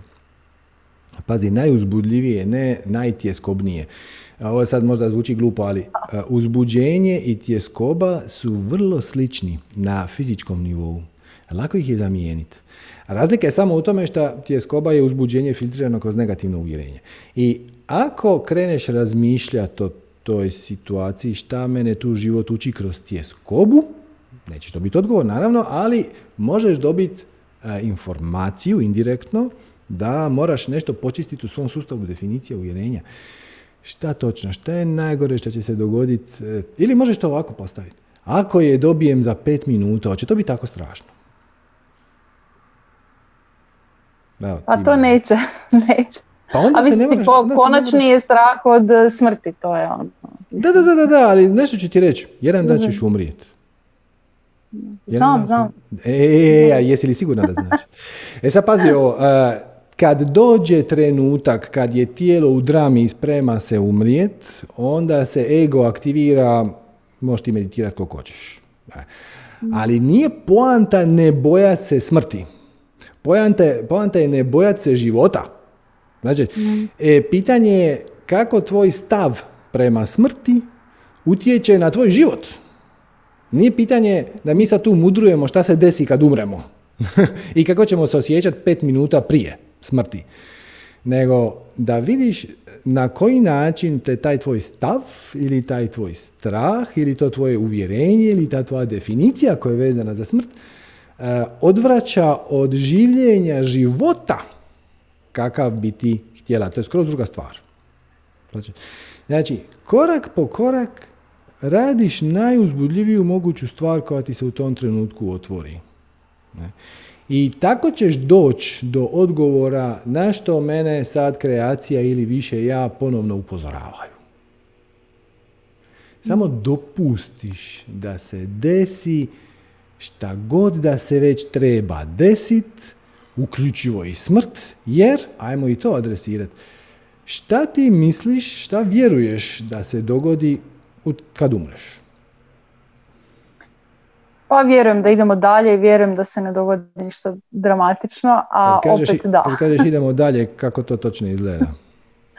E, pa vjerujem u reinkarnacije, vjerujem da se ponovo rodimo, vjerujem da smo prije živjeli Da, ili istovremeno ili kud, Dobro, da. može, može, može, ali e, to n- samo mehanizam nije baš takav. Znači, slušajući tebe, ja zaključujem da u trenutku kad umrem, u jednom trenutku samo shvatim da sam ponovno beba. Pa dobro, ne, da. E, postoji Dobro, ono što mene muči sad trenutno kod ovog problema smrti je to što imam dvoje djece i taj dio mi je, taj dio valjda moram proraditi, nemam pojma. Ovaj.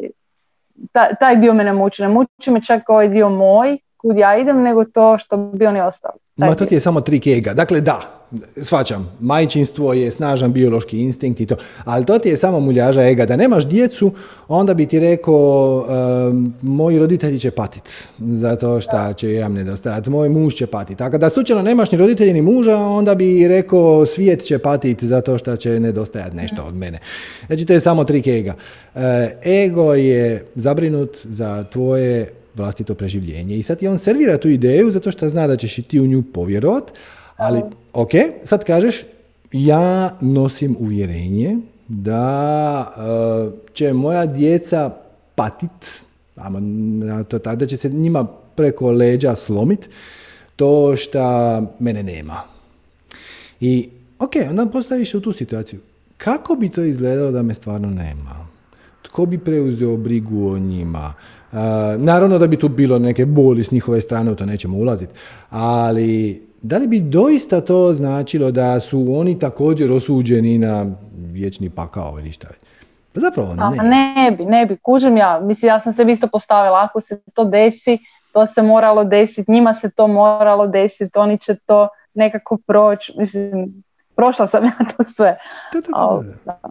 E, ali ne, ne do kraja. Ne do kraja, zato što a, si ostavila si neotvoreno. Dakle, šta ti hoću reći? Ako je slučajno, ali ovo je sad debelo hipotetski, ako je slučajno sudbina tvoje djece takva da će izgubiti svoju majku u svojoj nježnim godinama u kojima već jesu. To su oni izabrali. Znači, ti kad umreš, ti se samo probudiš u spiritualnom svijetu i shvatiš da je sve ovo ovdje bio san, je prilično dobra metafora, prilično je precizna, a da je tvoja pravo, pravo biće zapravo spirit koji je odlučio zaspat i utjelovit se u ovom egu, u ovom tijelu sa limitiranom perspektivom da bi stekao neko iskustvo. I takve velike stvari, velike stvari tipa izgubit ćeš majku kad si mlad ili izgubit ćeš djecu ili takve se do- dogovaraju se na spiritualnom nivou. Znači, ako slučajno je sudbina tvoje djece takva da će oni ostati bez majke, što duboko sumnjam, ali ako je, onda je to dogovoreno od ranije, odnosno oni su izabrali to iskustvo. da, da. E, prema tome, to nije na tebi i ako se ti brineš oko toga, to im ne pomaže. A ako si ti tužna oko toga, to im ne pomaže. Ako si ti e, tjeskobna oko toga, to im pogotovo ne pomaže i možeš postaviti ovako stvar. Ok, recimo da su meni dani odbrojani. Mislim, dakle, nisu. Ali ajmo reći da jesu. Evo, ajmo reći da ja još imam 194 dana života. Ili 19,4. Ili 1,94. Ono, prek sutra ću umrijeti. Ok, kako ja želim provesti to vrijeme? Kako želim kakav trag želimo ostaviti na svojoj djeci, kakav trag želimo ostaviti na ljudima oko sebe, kakvu uh, ostavštinu, ali ne, mislim sad u smislu ono, uh, spomenika, nego da, da, I onda shvatiš da zapravo sve, sve šta radiš iz ovih niskih vibracija, tuge, tjeskobe, apatije i tako dalje, je upravo suprotno tome kako tvrdiš da bi htjela. I onda samo to preokreneš i kažeš ja imam potpunu vjeru u kreaciju, vjeru kao povjerenje, ne vjeru kao neka religija ili Znači imam potpuno povjerenje da će se dogoditi upravo ono što se treba dogoditi za opće najveće dobro. I ako to uključuje da mene nema, oh well. Ja sam s time ok jer znam da je to za više dobro. I baš zato što znam da će se dogoditi upravo ono što se treba dogoditi u trenutku kad se to treba dogoditi, ja se oko toga ne moram više brinuti i mogu početi uživati u životu. Raditi ono što me veseli za ljude koji su mi dragi, što, za, šta, sad ne znači opet napisati knjigu koja će se citirati tisućljećima. Ne, nego napraviti kolač za klince. Znači, ako je to tvoje veselje, ako je to tvoja strast, onda samo to napraviš. I to te onda otkoči i to te onda izliječi. Opet, ja ne tvrdim da ako kreneš slijediti svoju strast, da će sve otići ko rukom odnešeno. Ali tvrdim da ćeš dobiti upravo ono što ti treba u trenutku kad ti treba da ili otkriješ više od samog sebe, odnosno od ograničenja koja nosiš u sebi i činete da percipiraš svijet na način na koji ne želiš, ili će odnijeti neki dio te uh, tjeskobe i pro, problema, odnosno izazova koji si privukla u život, jer, jer si ga iskoristila, svačaš.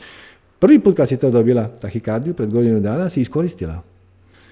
Ja, znači, napravila si pozitivne pomake u životu i onda je ona nestala. I sad se vratila.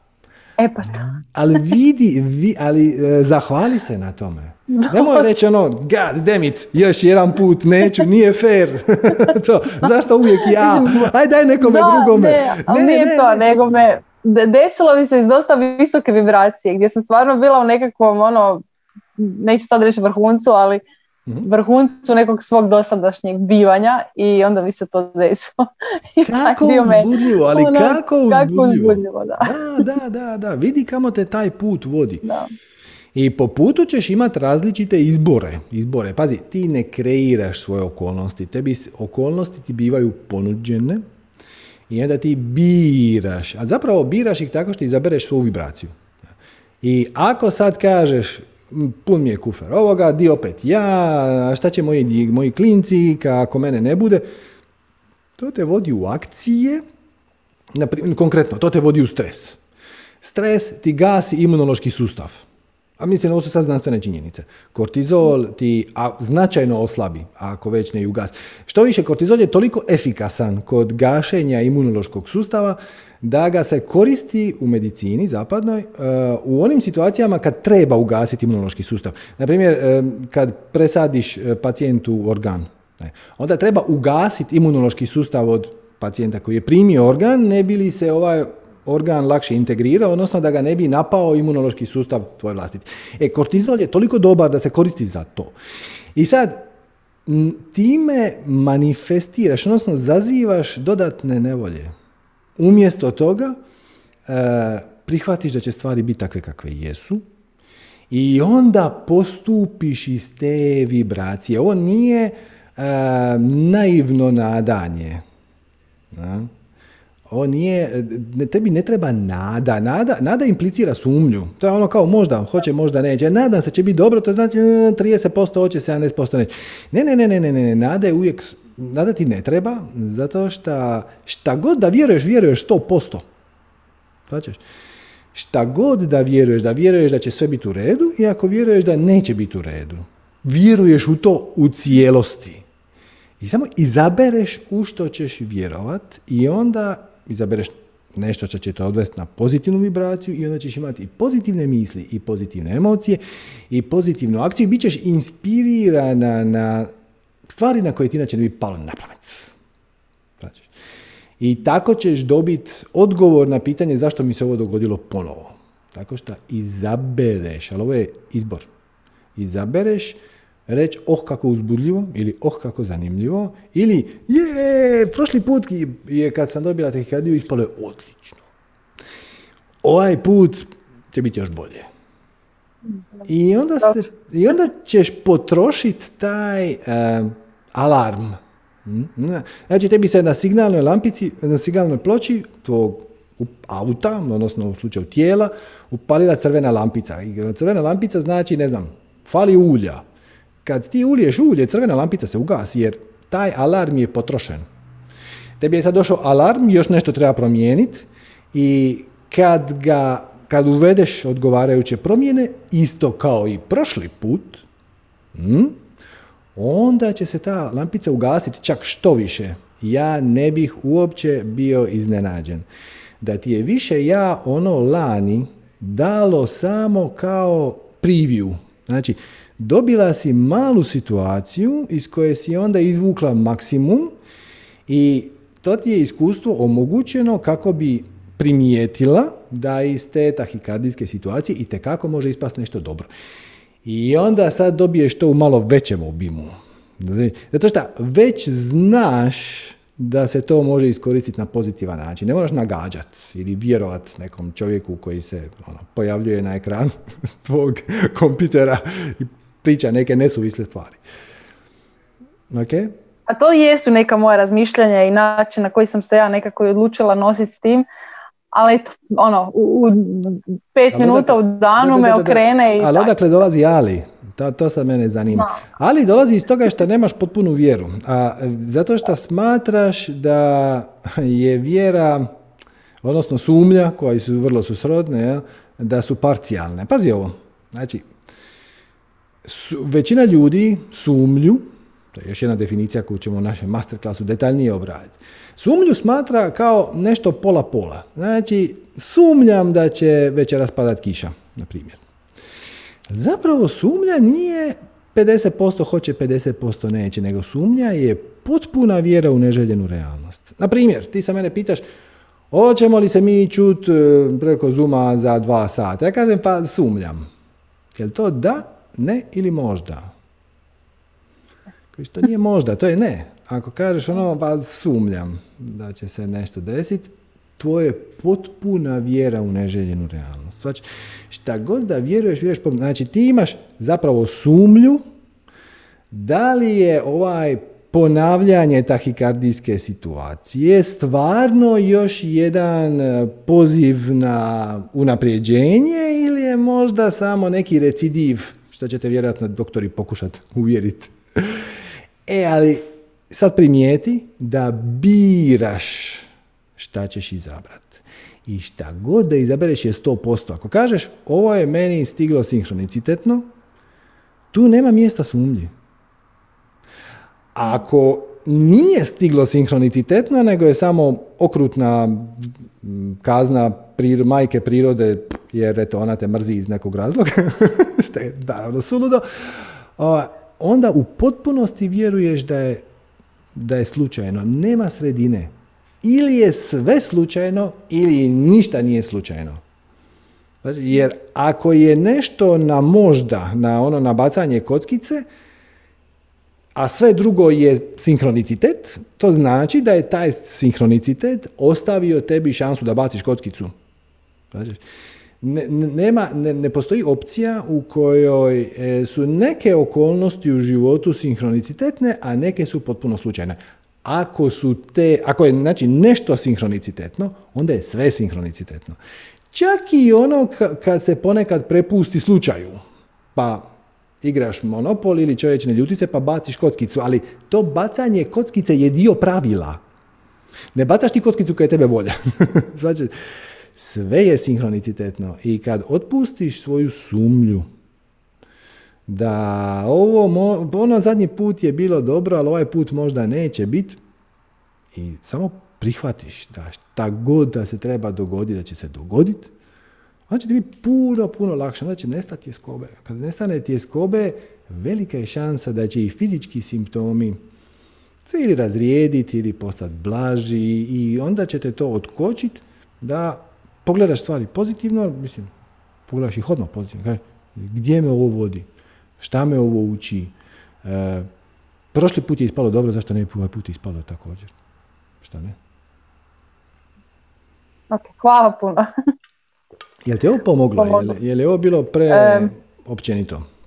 Nije, mislim to su sve neke stvari koje sam ja prošla u glavi koje razumijem na nekom nivou, a malo je teže primijeniti, a ovo će mi sad možda biti još jedan poticaj da to ti, isto, to ti isto samo uvjerenje, malo je teže primijeniti. Zapravo nije. Zapravo izuzetno jednostavno primijeniti. A jednostavno je kad sam u visokoj vibraciji, kad me malo onak život i šamara, onda...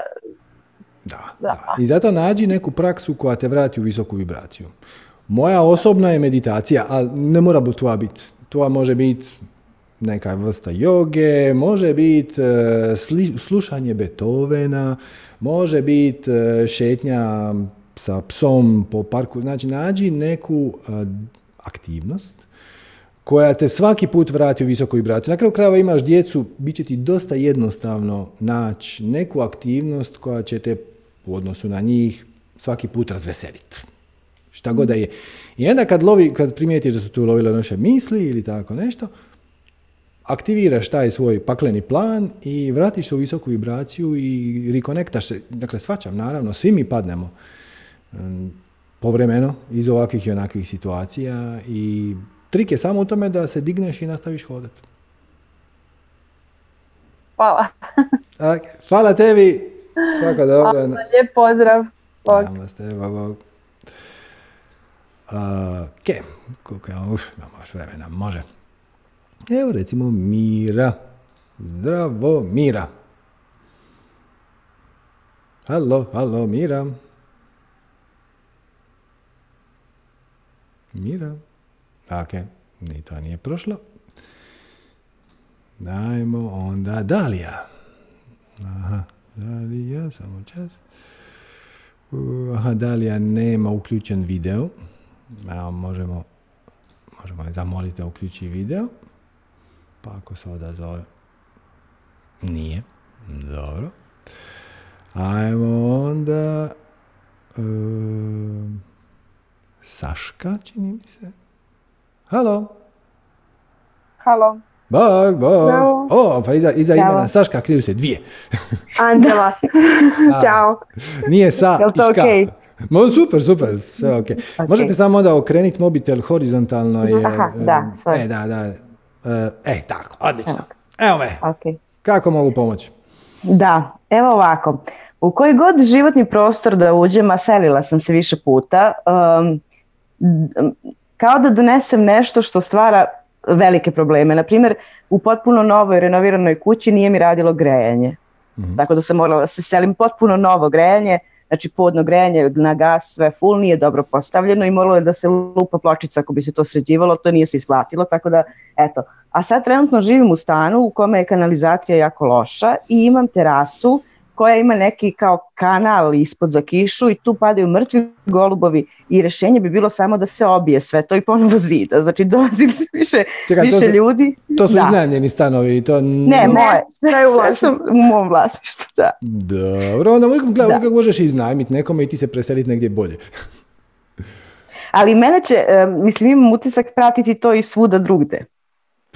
Dobro, znači... Jer nije to, znači više puta je to bilo, onda ne znam, kod bivšeg supruga isto bilo je stvari koje su se tako dešavale kad sam ja tu, da ne mogu ni na miru da spavam, znaš. A na primjer tu sad padaju stvarno i mrtvi golubovi i svega tu ima. I ja kad to čistim, stalno mislim u sebi, da li ja to manifestujem neku svoju vibraciju, dakle neki krajnji šit, onako iskreno rečeno, i sebe. Pa te pitam, jer zaista verujem da ne postoji nekretnina koja bi meni bila, nisam neki konformista baš, ali već u posljednje vrijeme mi smeta.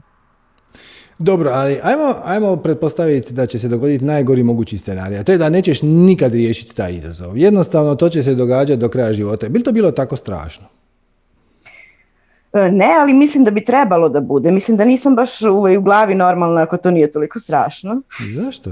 To je samo uvjerenje. Pa imam sina od pet godina, na primjer, koji živi tu i sad je padao sneg i to se toliko valjda nakupilo te vlage da je pao jedan deo zida koji se stalno čisti. Sad ne možeš ni da usisaš Dobro, da, nikako. Svađam, svađam, ali e, pretpostavljam da si svjesna da većina stanovništva na planeti Zemlji živi u puno gorem prostoru nego što ga ti živiš. Yes.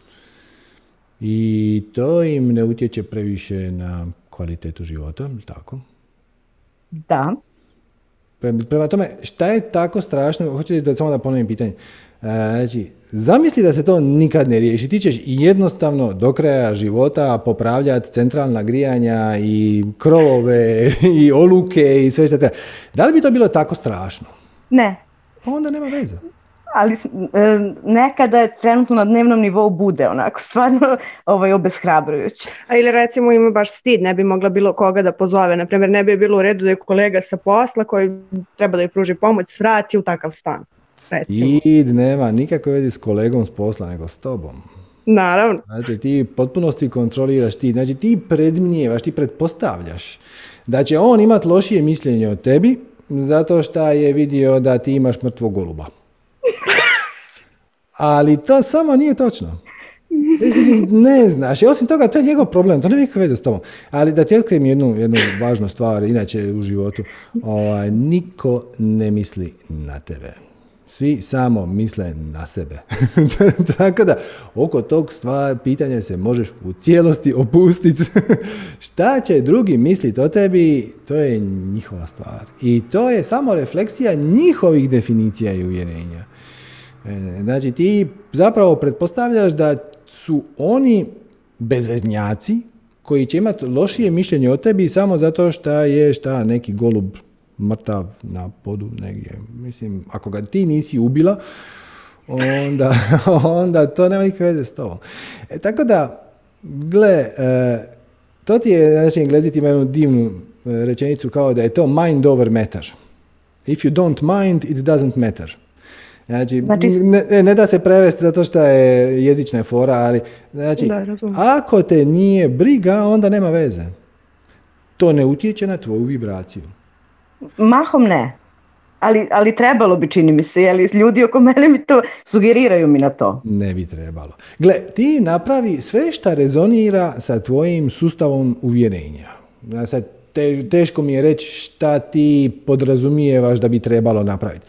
Ako misliš da treba zapaliti malo tamjana ili kopala ili palo santa, zapali. Radim, da, da, Ako, da. ako misliš da treba dovesti egzorcistu za prostor, dovedi ga. Znači, nemoj se uopće opirat svom sustavu definicija uvjerenja. Ti, a ono što vjeruješ da će pomoć, šta god, Feng Shui je majstor. Ok, dovedi i njega. Znači, ali to nema veze s tobom. Sva- Svačam šta ti hoćeš reći. Ono, moja vibracija To. je niska i onda se kvare kućanski aparati. Zapače, ako ćemo već tako gledat, e, kućanski aparati, a pogotovo fina elektronika kao kompjuter, i to će prije e, riknut u kontaktu sa visokim vibracijama nego sa niskim, ali to je sad jedna druga tema. Zašto spiriti ne vole tehnologiju? U najkraćim crtama, zato što nas gura u krivom smjeru. Zato što e, tehnologija, sva tehnologija od auta, e, pogotovo ele- kompjutera, interneta i to, nas e, gura da predajemo svoju moć sve više i više vanjskim stvarima i uređajima umjesto da se okrenemo unutra i istražimo pravu tehnologiju koja je daleko moćnija, to je spiritualna tehnologija.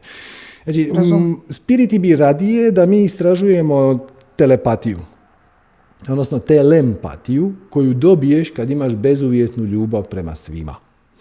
Nego da radimo sve brže i brže kompjutere koji će sve više i više točkica moći prenijeti u jedinici vremena i onda će ovaj satsang za četiri godine biti u 8K rezoluciji. Ono, who cares? Značiš?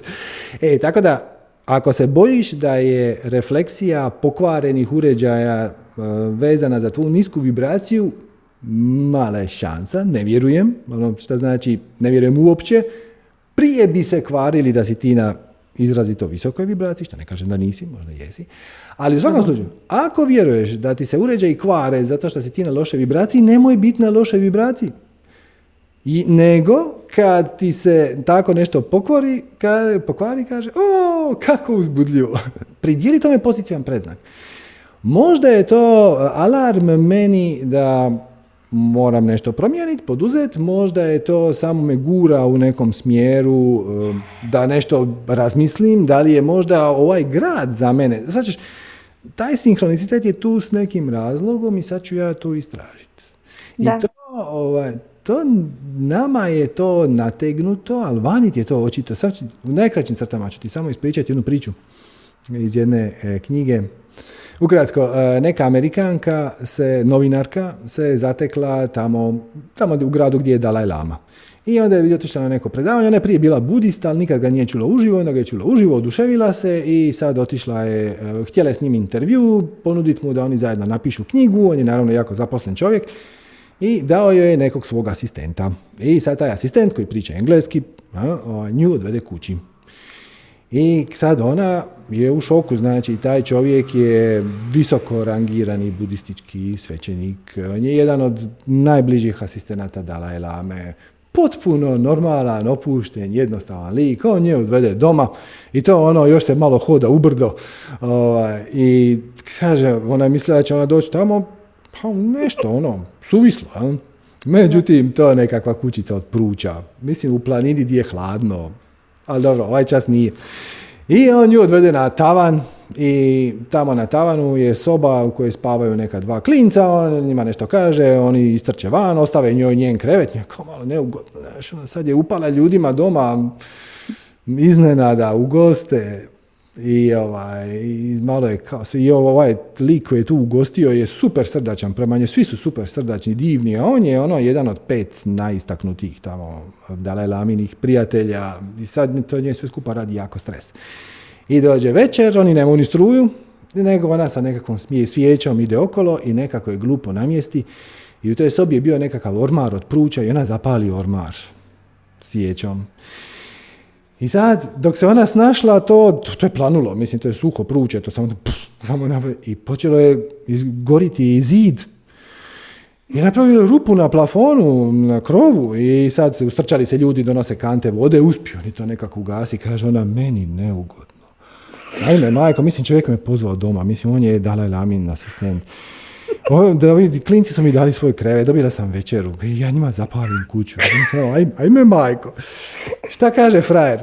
Ve! I oni svi, cijela kuća, sve klinci, žena, baka, svi dođu, gledaju ta malo plješću, smiju se, pjevaju. Ono što, što, vi to zezate, šta sad trljate mi solu ranu.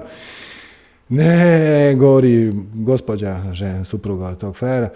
Kaže, ovaj, znaš šta, u tom ormaru je neka moja stara odjeća bila, ja to već 20 godina mislim baciti, ali onda kao ono, ve, malo mi je glupo, a ne mogu ni pokloniti jer to stvarno ništa ne vrijedi. Hvala ti što si mi zapalio ormar. I nama iz ove zapadnjačke perspektive to zvuči presuludo, ali to je savršeno u skladu sa njegovim sustavom definicija i uvjerenja koja kaže ništa ne dolazi slučajno. I gosta uvijek primiš u kuću jer, jer ništa ne dolazi slučajno. I šta god da se desi, a pogotovo na tako radikalan način, je sigurno za najviše dobro. I naravno ako kreneš to, o tome razmišljati, ako kreneš racionalizirati taj stav, to te šaljete lijevo desno, jer ti bi radije da je ovako, a ne bi da je onako. Ali kad prihvatiš da ništa nije slučajno da. i daš tome pozitivan predznak, uopće nije važno hoćeš li morati sutra zvati majstora za centralno grijanje ili ne. Svađaš? Znači, nije bitno šta se događa. Bitno je ne, baš ti hvala, stvarno jeste, da, da. I ne, ja sam bila tog stava, ali nekako nije se to uklapalo, stvarno se nije uklapalo, nisu ljudi oko mene tog stava i onda Znaš, rekao, hajde da proverimo. To su njihova uvjerenja i možeš im ponuditi svoj pogled, a ako oni kažu, ma, kakva glupost, samo pustiš. Samo pustiš. Jer gle, ljudi imaju to ono što Sanja zove existential king. Znači, mnogi od nas se ovdje inkarniraju i uživaju u nedaćama. Mnogi ljudi uživaju u tome, u svom osjećaju manje vrijednosti, u nekim osjećajima krivnje i to. I praktički im se ne da dokazati da im to ne služi na njihovu korist, ali znaš šta je dobro? Ne moraš. Jer oni imaju svog ultimatnog gurua. A taj najveći ultimatni guru kojeg svi mi dijelimo se zove život. Život će njima donijeti upravo ono što njima treba da bi oni ispunili svoju spiritualnu svrhu i put i dobit će, donijet će tebi ono što tebi treba. To što su vaši putevi i ideje nekompatibilni, to nema nikakve veze. Možda će jedan dan oni postati više nalik tebi, možda ćeš jedan dan u nekim stvarima ti postati više nalik njima, možda ćete se naći na pola puta, možda se više nikad nećete sresti. Sama vaša interakcija vam daje priliku da reflektirate svoja vlastita definicije uvjerenja i onda ako zaključiš da ti radije ne bi preuzela svjesno i namjerno osjećaje grižnje savjesti. Zato što ti svojom vibracijom kvariš kućanske aparate. Znate, ja bi radije bio sretan nego u krivnji. Onda to samo napraviš i pridjeliš tome pozitivan preznak. Ovo je stvar izbora. Ovo nije stvar objektivne realnosti. Objektivna realnost će se manifestirati kroz vibraciju. Manifestira se uvijek vibracija. Ne ide obrnuto. Nećeš ti sad promjenom okolnosti promijeniti svoju vibraciju. Ti biraš svoju vibraciju i onda okolnosti izađu onako kako trebaju izaći da bi ti ili nešto napredovao, naučio ili da bi na neki način materializirao i učvrstio svoj zapravo privid realnosti jer realnost kao takva ne postoji, ali to nije sad bitno. Tako da samo odlučiš, pridjeli tome pozitivan preznak. I bez bahatosti. Znači, bez ono, e, moja visoka vibracija ruši sve radijatore pred sobom. znači, ne ni to. Nego, tako je kako je, s razlogom i samo neću dozvoliti da mi to upropasti dan. To je sve. Shvat. Da, hvala ti, da, tako i radim. Super. Hvala puno. hvala tebi, svako dobro. Ćao. Ćao, ćao. I ja mislim da stignemo još jedno. Evo, Sara. Zdravo, Sara. Jel se čujemo? Čujemo se, kako si? Dobra večer, pa odlično, sad još bolje. Dobra večer Srđana i dobra večer svima vama, odlični ste. Tako i lijepo vidjeti vas nasmijane da je to milina. Ovak. Mm, pa imam jedno pitanje, koja vjerojatno mnoge bude zanimalo odgovor, e, kako pomoći i da li uopće pomoći nekakvim e, dragim osobama ili konkretno e, partneru da shvati da ima nekakva uvjerenja koja mu ne koriste ili zbog kojih se osjeća loše. Mislim, svjesna sam u tom trenutku kad razmišljam tako tome da moja uvjerenja ne trebaju za nikoga drugog funkcionirati i da je moja istina samo moja istina, ali opet, kak čovjeku pokazati da emocija treba znati imenovati, ako sam loše, da, priznaj si, loše si, dobro sam i automatski je bolje, ne? jer mhm. znam, aha, loše sam, znam to nekud staviti u neku ladicu. Ne? E, da li uopće dirati u to, da li uopće nekome ukazivati ili postavljati pitanja ona koja mu mogu dirati u to bolno mjesto, da li, da li pa u za pitanje je zašto mu je to bolno mjesto, ali e, u svakom slučaju možeš ponuditi bez ikakvog inzistiranja. E, ključno je odmah sam sa sobom raščistiti da hoće li ta osoba to prihvatiti ili neće, nema nikakve veze s tobom. I nije to tvoj neuspjeh ako on to ne želi niti pogledat, niti razmotriti, niti ga zanima. I ja sam u svom životu imao svoj šer ljudi koji bi mi došli po pomoć samo da bi sami sebi dokazali kako se njima ne može pomoći. Znate, o, to je ovo što sam sad spomenuo, existential king, odnosno uh, egzistencijalna perverzija. Neki ljudi jednostavno uživaju u tom svom osjećaju, recimo, manje vrijednosti. I u paketu s osjećajem manje vrijednosti ide, na primjer, ideja da njima nema pomoći. Jer oni su jednostavno, a eto, greška prirode. I onda za to krive roditelje, genetiku, obrazovanje, spol, seksualnu orijentaciju, šta god već. Samo nađu izgovore, um će popuniti rupe i naći izgovore. I onda dođu ili na sacang ili na, na, nađu neki način čak da dođu jedan na jedan i, ovaj, i onda kažu, onda kažem pa dobro, to ti je, proizlazi iz toga. Nije. Onda kažeš nešto drugom, ne, to neće raditi. Onda kažeš, ne znam, počni meditirati, ne, to su gluposti. I onda nakon 20 minuta, pol sata ti kažeš, znaš šta, imaš pravo, ja, ja stvarno ne znam, tvoj slučaj je specifičan. To što ti imaš, to je nešto fenomenalno. I onda njegov ego uživa u tome i on sav zadovoljan ode. I onda ostavi raskošnu donaciju. No, no, no, i šta me svaki put bi iznenadilo. Nisam, nisam, nisam ti ništa pomogao. Ponudio sam ti tri puta, ti si sva tri odbio onako glatko i sad si sav zadovoljan. Da, jer on je dokazao sam sebi da njemu nema pomoći.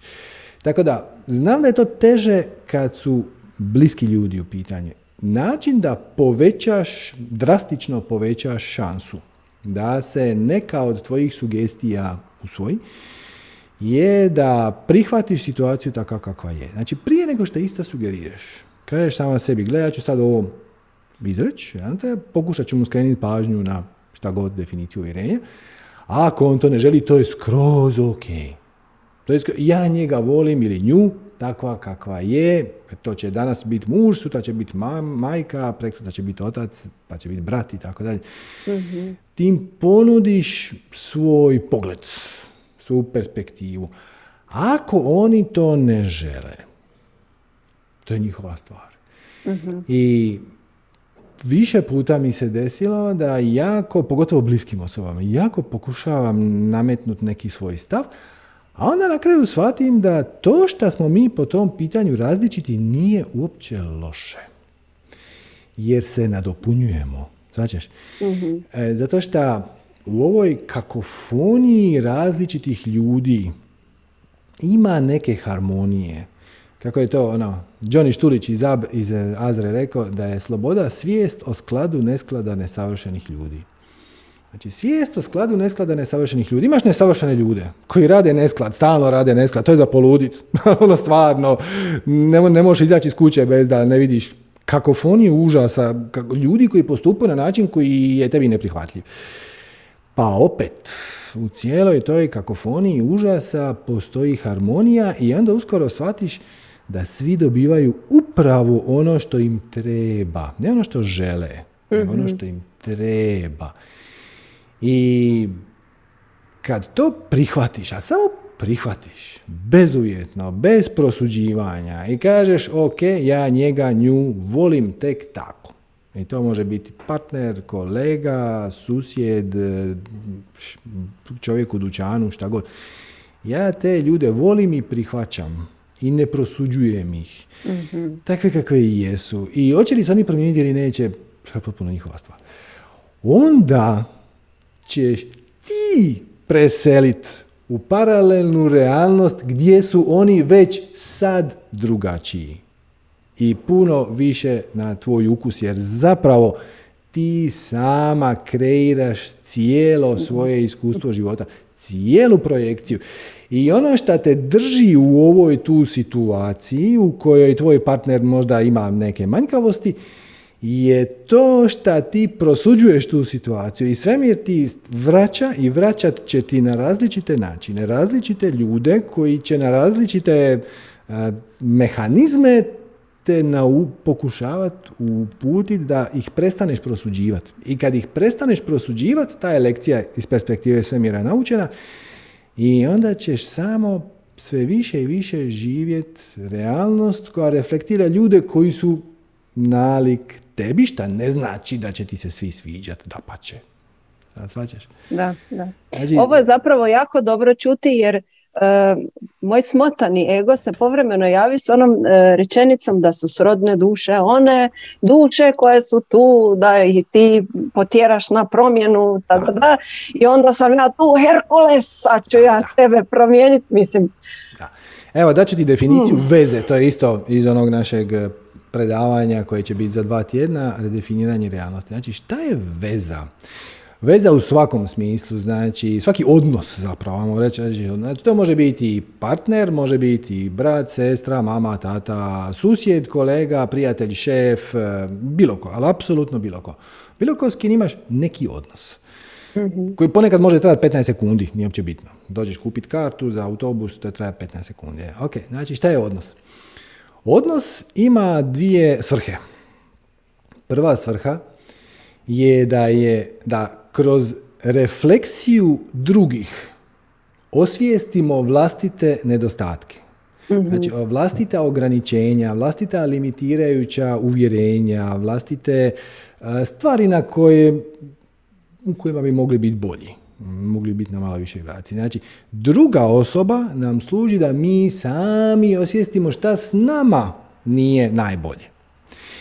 To je prvi korak i drugi korak je da pomogneš toj drugoj osobi koja god da je, najviše šta možeš i najbolje da šta možeš, da ona slijedi svoju strast.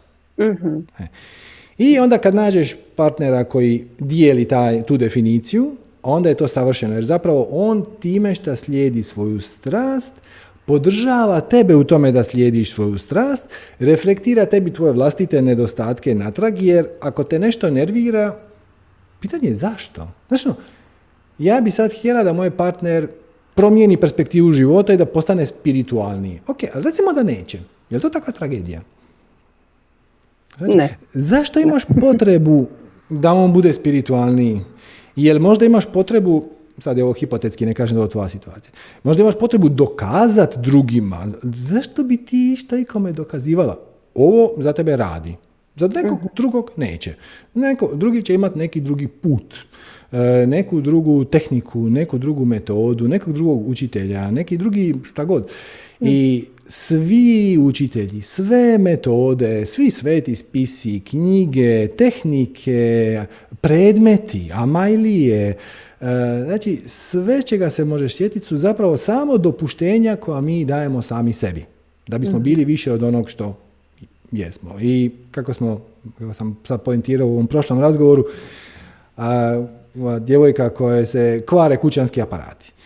Ako ti vjeruješ da će piramida od orgonita riješiti taj problem, molim te nabavi piramidu od orgonita. Ako ga na ideju piramide od orgonita kaže kakva glupost, onda nemoj. Ako ti pomaže zapali štapić, zapali ga. Ako ti pomaže staviti fikus u kut jer će on upit negativnu energiju, stavi ga. Ako ti to zvuči glupo, nemoj. I to je to. Nađeš svoj put, nađeš svoju tehniku i siguran sam da ta druga osoba koju bi ti htjela unaprijediti na neki način, je na putu unaprijeđenja, samo možda nekim drugim alatom, nekom drugom tehnikom s kojom ti možda ne rezoniraš, ali to je skroz ok, to je njegovo pravo. Još samo kratko da ne duljim previše. Što ako zbog e, tih nekakvih svojih načina, kako smo sad se naučili postupati s vremenom, ulaziš u konflikt s drugim osobama? Ne čak ono, na, kad im namećeš to svoje, nego čisto jer im smeta zbog čega ti sad ne brineš ili zašto ne reagiraš kad je loše, kao zakaj, za, puštaš da to samo ide. Da, da, da. E, Zanimljivo je primijetiti da će reakcija drugih ljudi na tvoje akcije također biti konzistentna sa tvojom vibracijom. Znači, neko tebi kaže šta ti bez veze sjediš u meditaciji svaki dan, to ti nema nikakvog smisla. A ti na to odlučiš prihvatiti to kao sugestiju. Znaš da dolazi iz perspektive ljubavi jer ta osoba ti pokušava na najbolji mogući način ukazati na svoje uvjerenje da tih 20 minuta sjedenja nema nikakve koristi. To je, ali to je njegovo uvjerenje. I znajući da on radi najbolje što možeš i da ti radiš najbolje što možeš, ti samo kažeš ono, pa evo meni to pomaže. Ili ja sam ti malo čudna. Ili mene ti zabavlja, bavi se tim temama. Ili, e, znaš šta, e, kad mi je život do tu, neki vole pustiti sapunicu, a ja volim pustiti vođenu meditaciju ili satsang sa Serđom ili Muđijevo zadnje predavanje ili šta god već. Mene ti to opušta. Znači, ti nisi normalan. Pa, da. Pa mislim, ali ko je normalan? Šta je, šta je normalnost? Normalnost je zapravo statistički pojam. Jer ako mi sad sutra svi počnemo jesti liše sa stabala, to će odjedan postati normalno. Jer normalnost zna, samo znači da tu neku akciju ili uvjerenje ili šta već, dijeli veliki broj ljudi. To je sve što normalnost jest, to je statistički fenomen. Ono, nalazi se unutar dvije standardne devijacije ili tako nešto. Da nema nikakve veze sa tvojim životom. Čak što više, svi bi od nas htjeli da naš život bude izuzetan. Što znači da je van normalnosti, jer ako je normalno nemati izuzetan život, što mislim da je, ja želim biti nenormalan. Mislim, ajte vi, evo vama ta vaša normalnost i da se razumijemo, ja ću vrlo rado posegnuti za brojnim normalnim tehnikama i alatima koje svi koriste, na primjer kad sam gladan, onda ću nešto pojest. I to je prilično normalno i ja se neću toga ustrčavati. A s druge strane, kad me život izbaci iz takta, moja tehnika je sjest ili malo odmeditirati ili malo oddisat. I ja ne očekujem da to iko slavi. Za neko, neko drugi će pustiti glupu seriju. Neko treći će staviti kompjutersku igru. Neko četvrti će ići trčat ili voziti bicikl. Neko peti će se ići igrati sa djecom ili sa psima ili tako nešto. Da, super, šta god radi za tebe, dokle god ne povrijeđuje druge, naravno, samo se toga drži. I kad prihvatiš svoju čudnost i prihvatiš tuđu čudnost, onda više nije važno dokle god te ne ugrožava, naravno. Ova, I onda to što tvoj partner ne dijeli tvoj spiritualni pogled na život zapravo nije važno i nema nikakve veze i samim time ne utječe na manifestiranje bilo čega jer ne utječe na tvoju vibraciju i nije važno. Jednako kao što nije važno da li u Vladivostoku večeras pada snijeg. Mislim, već nama ovdje jednostavno nije važno. Neko ko živi u Vladivostoku, njemu je, naravno. Srđane, ovo su divni odgovori. Jako jednostavni zapravo. E, hvala ti i pozdrav svima. Evo. Hvala tebi na javljanju. Svako dobro. Eto ga ljudi, to vam je bilo to za danas. Uh, dakle, još jednom vas podsjećam čas, nešto mi je tu ostalo. Ok, ja još jednom podsjećam da imamo uh, sutra svečano otvorenje Budi studija, www.budi.studio, uh, prvi domaći portal za jogu, meditaciju i srodne teme. On je već funkcionalan, slobodno se zaputite već sad tamo. E, otvorite si račun, imate dva tjedna besplatno, vidite e, kako vam se to sviđa, jel vam to funkcionira. Svakako probajte nešto odvjezbat kući uz te vide. Jer znate, ono, jedna stvar je teorija. Ono, je, je, jer ja ću razmotati svoj mat, pa onda sad kad imam tamo vide, sad mi je to lako. Druga stvar je to doista napraviti.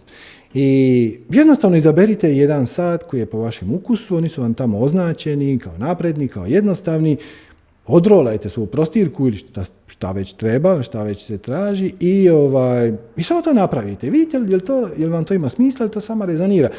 I ovo veselja, ako shvatite da rezonira, jer onda će ta praksa ili taj e, mentalna ta zabilješka da je vježbanje kod kuće zabavno, će vam ostati nakon što budete mogli otići u drugi studio, u živi, na živi sat, živi sat uvijek živi sat, ali gle, za živi sat treba potrošiti pola sata do tamo, pola sata natrag, ponekad nemaš vremena za to. Ponekad želiš nešto na brzinu, ponekad se imaš samo vremena malo opustiti. E, vidite kako ova pristup rezonira s vama i ono ako rezonira, wow, to vam je veliki plus ne samo za ovo vrijeme karantene, nego i za inače.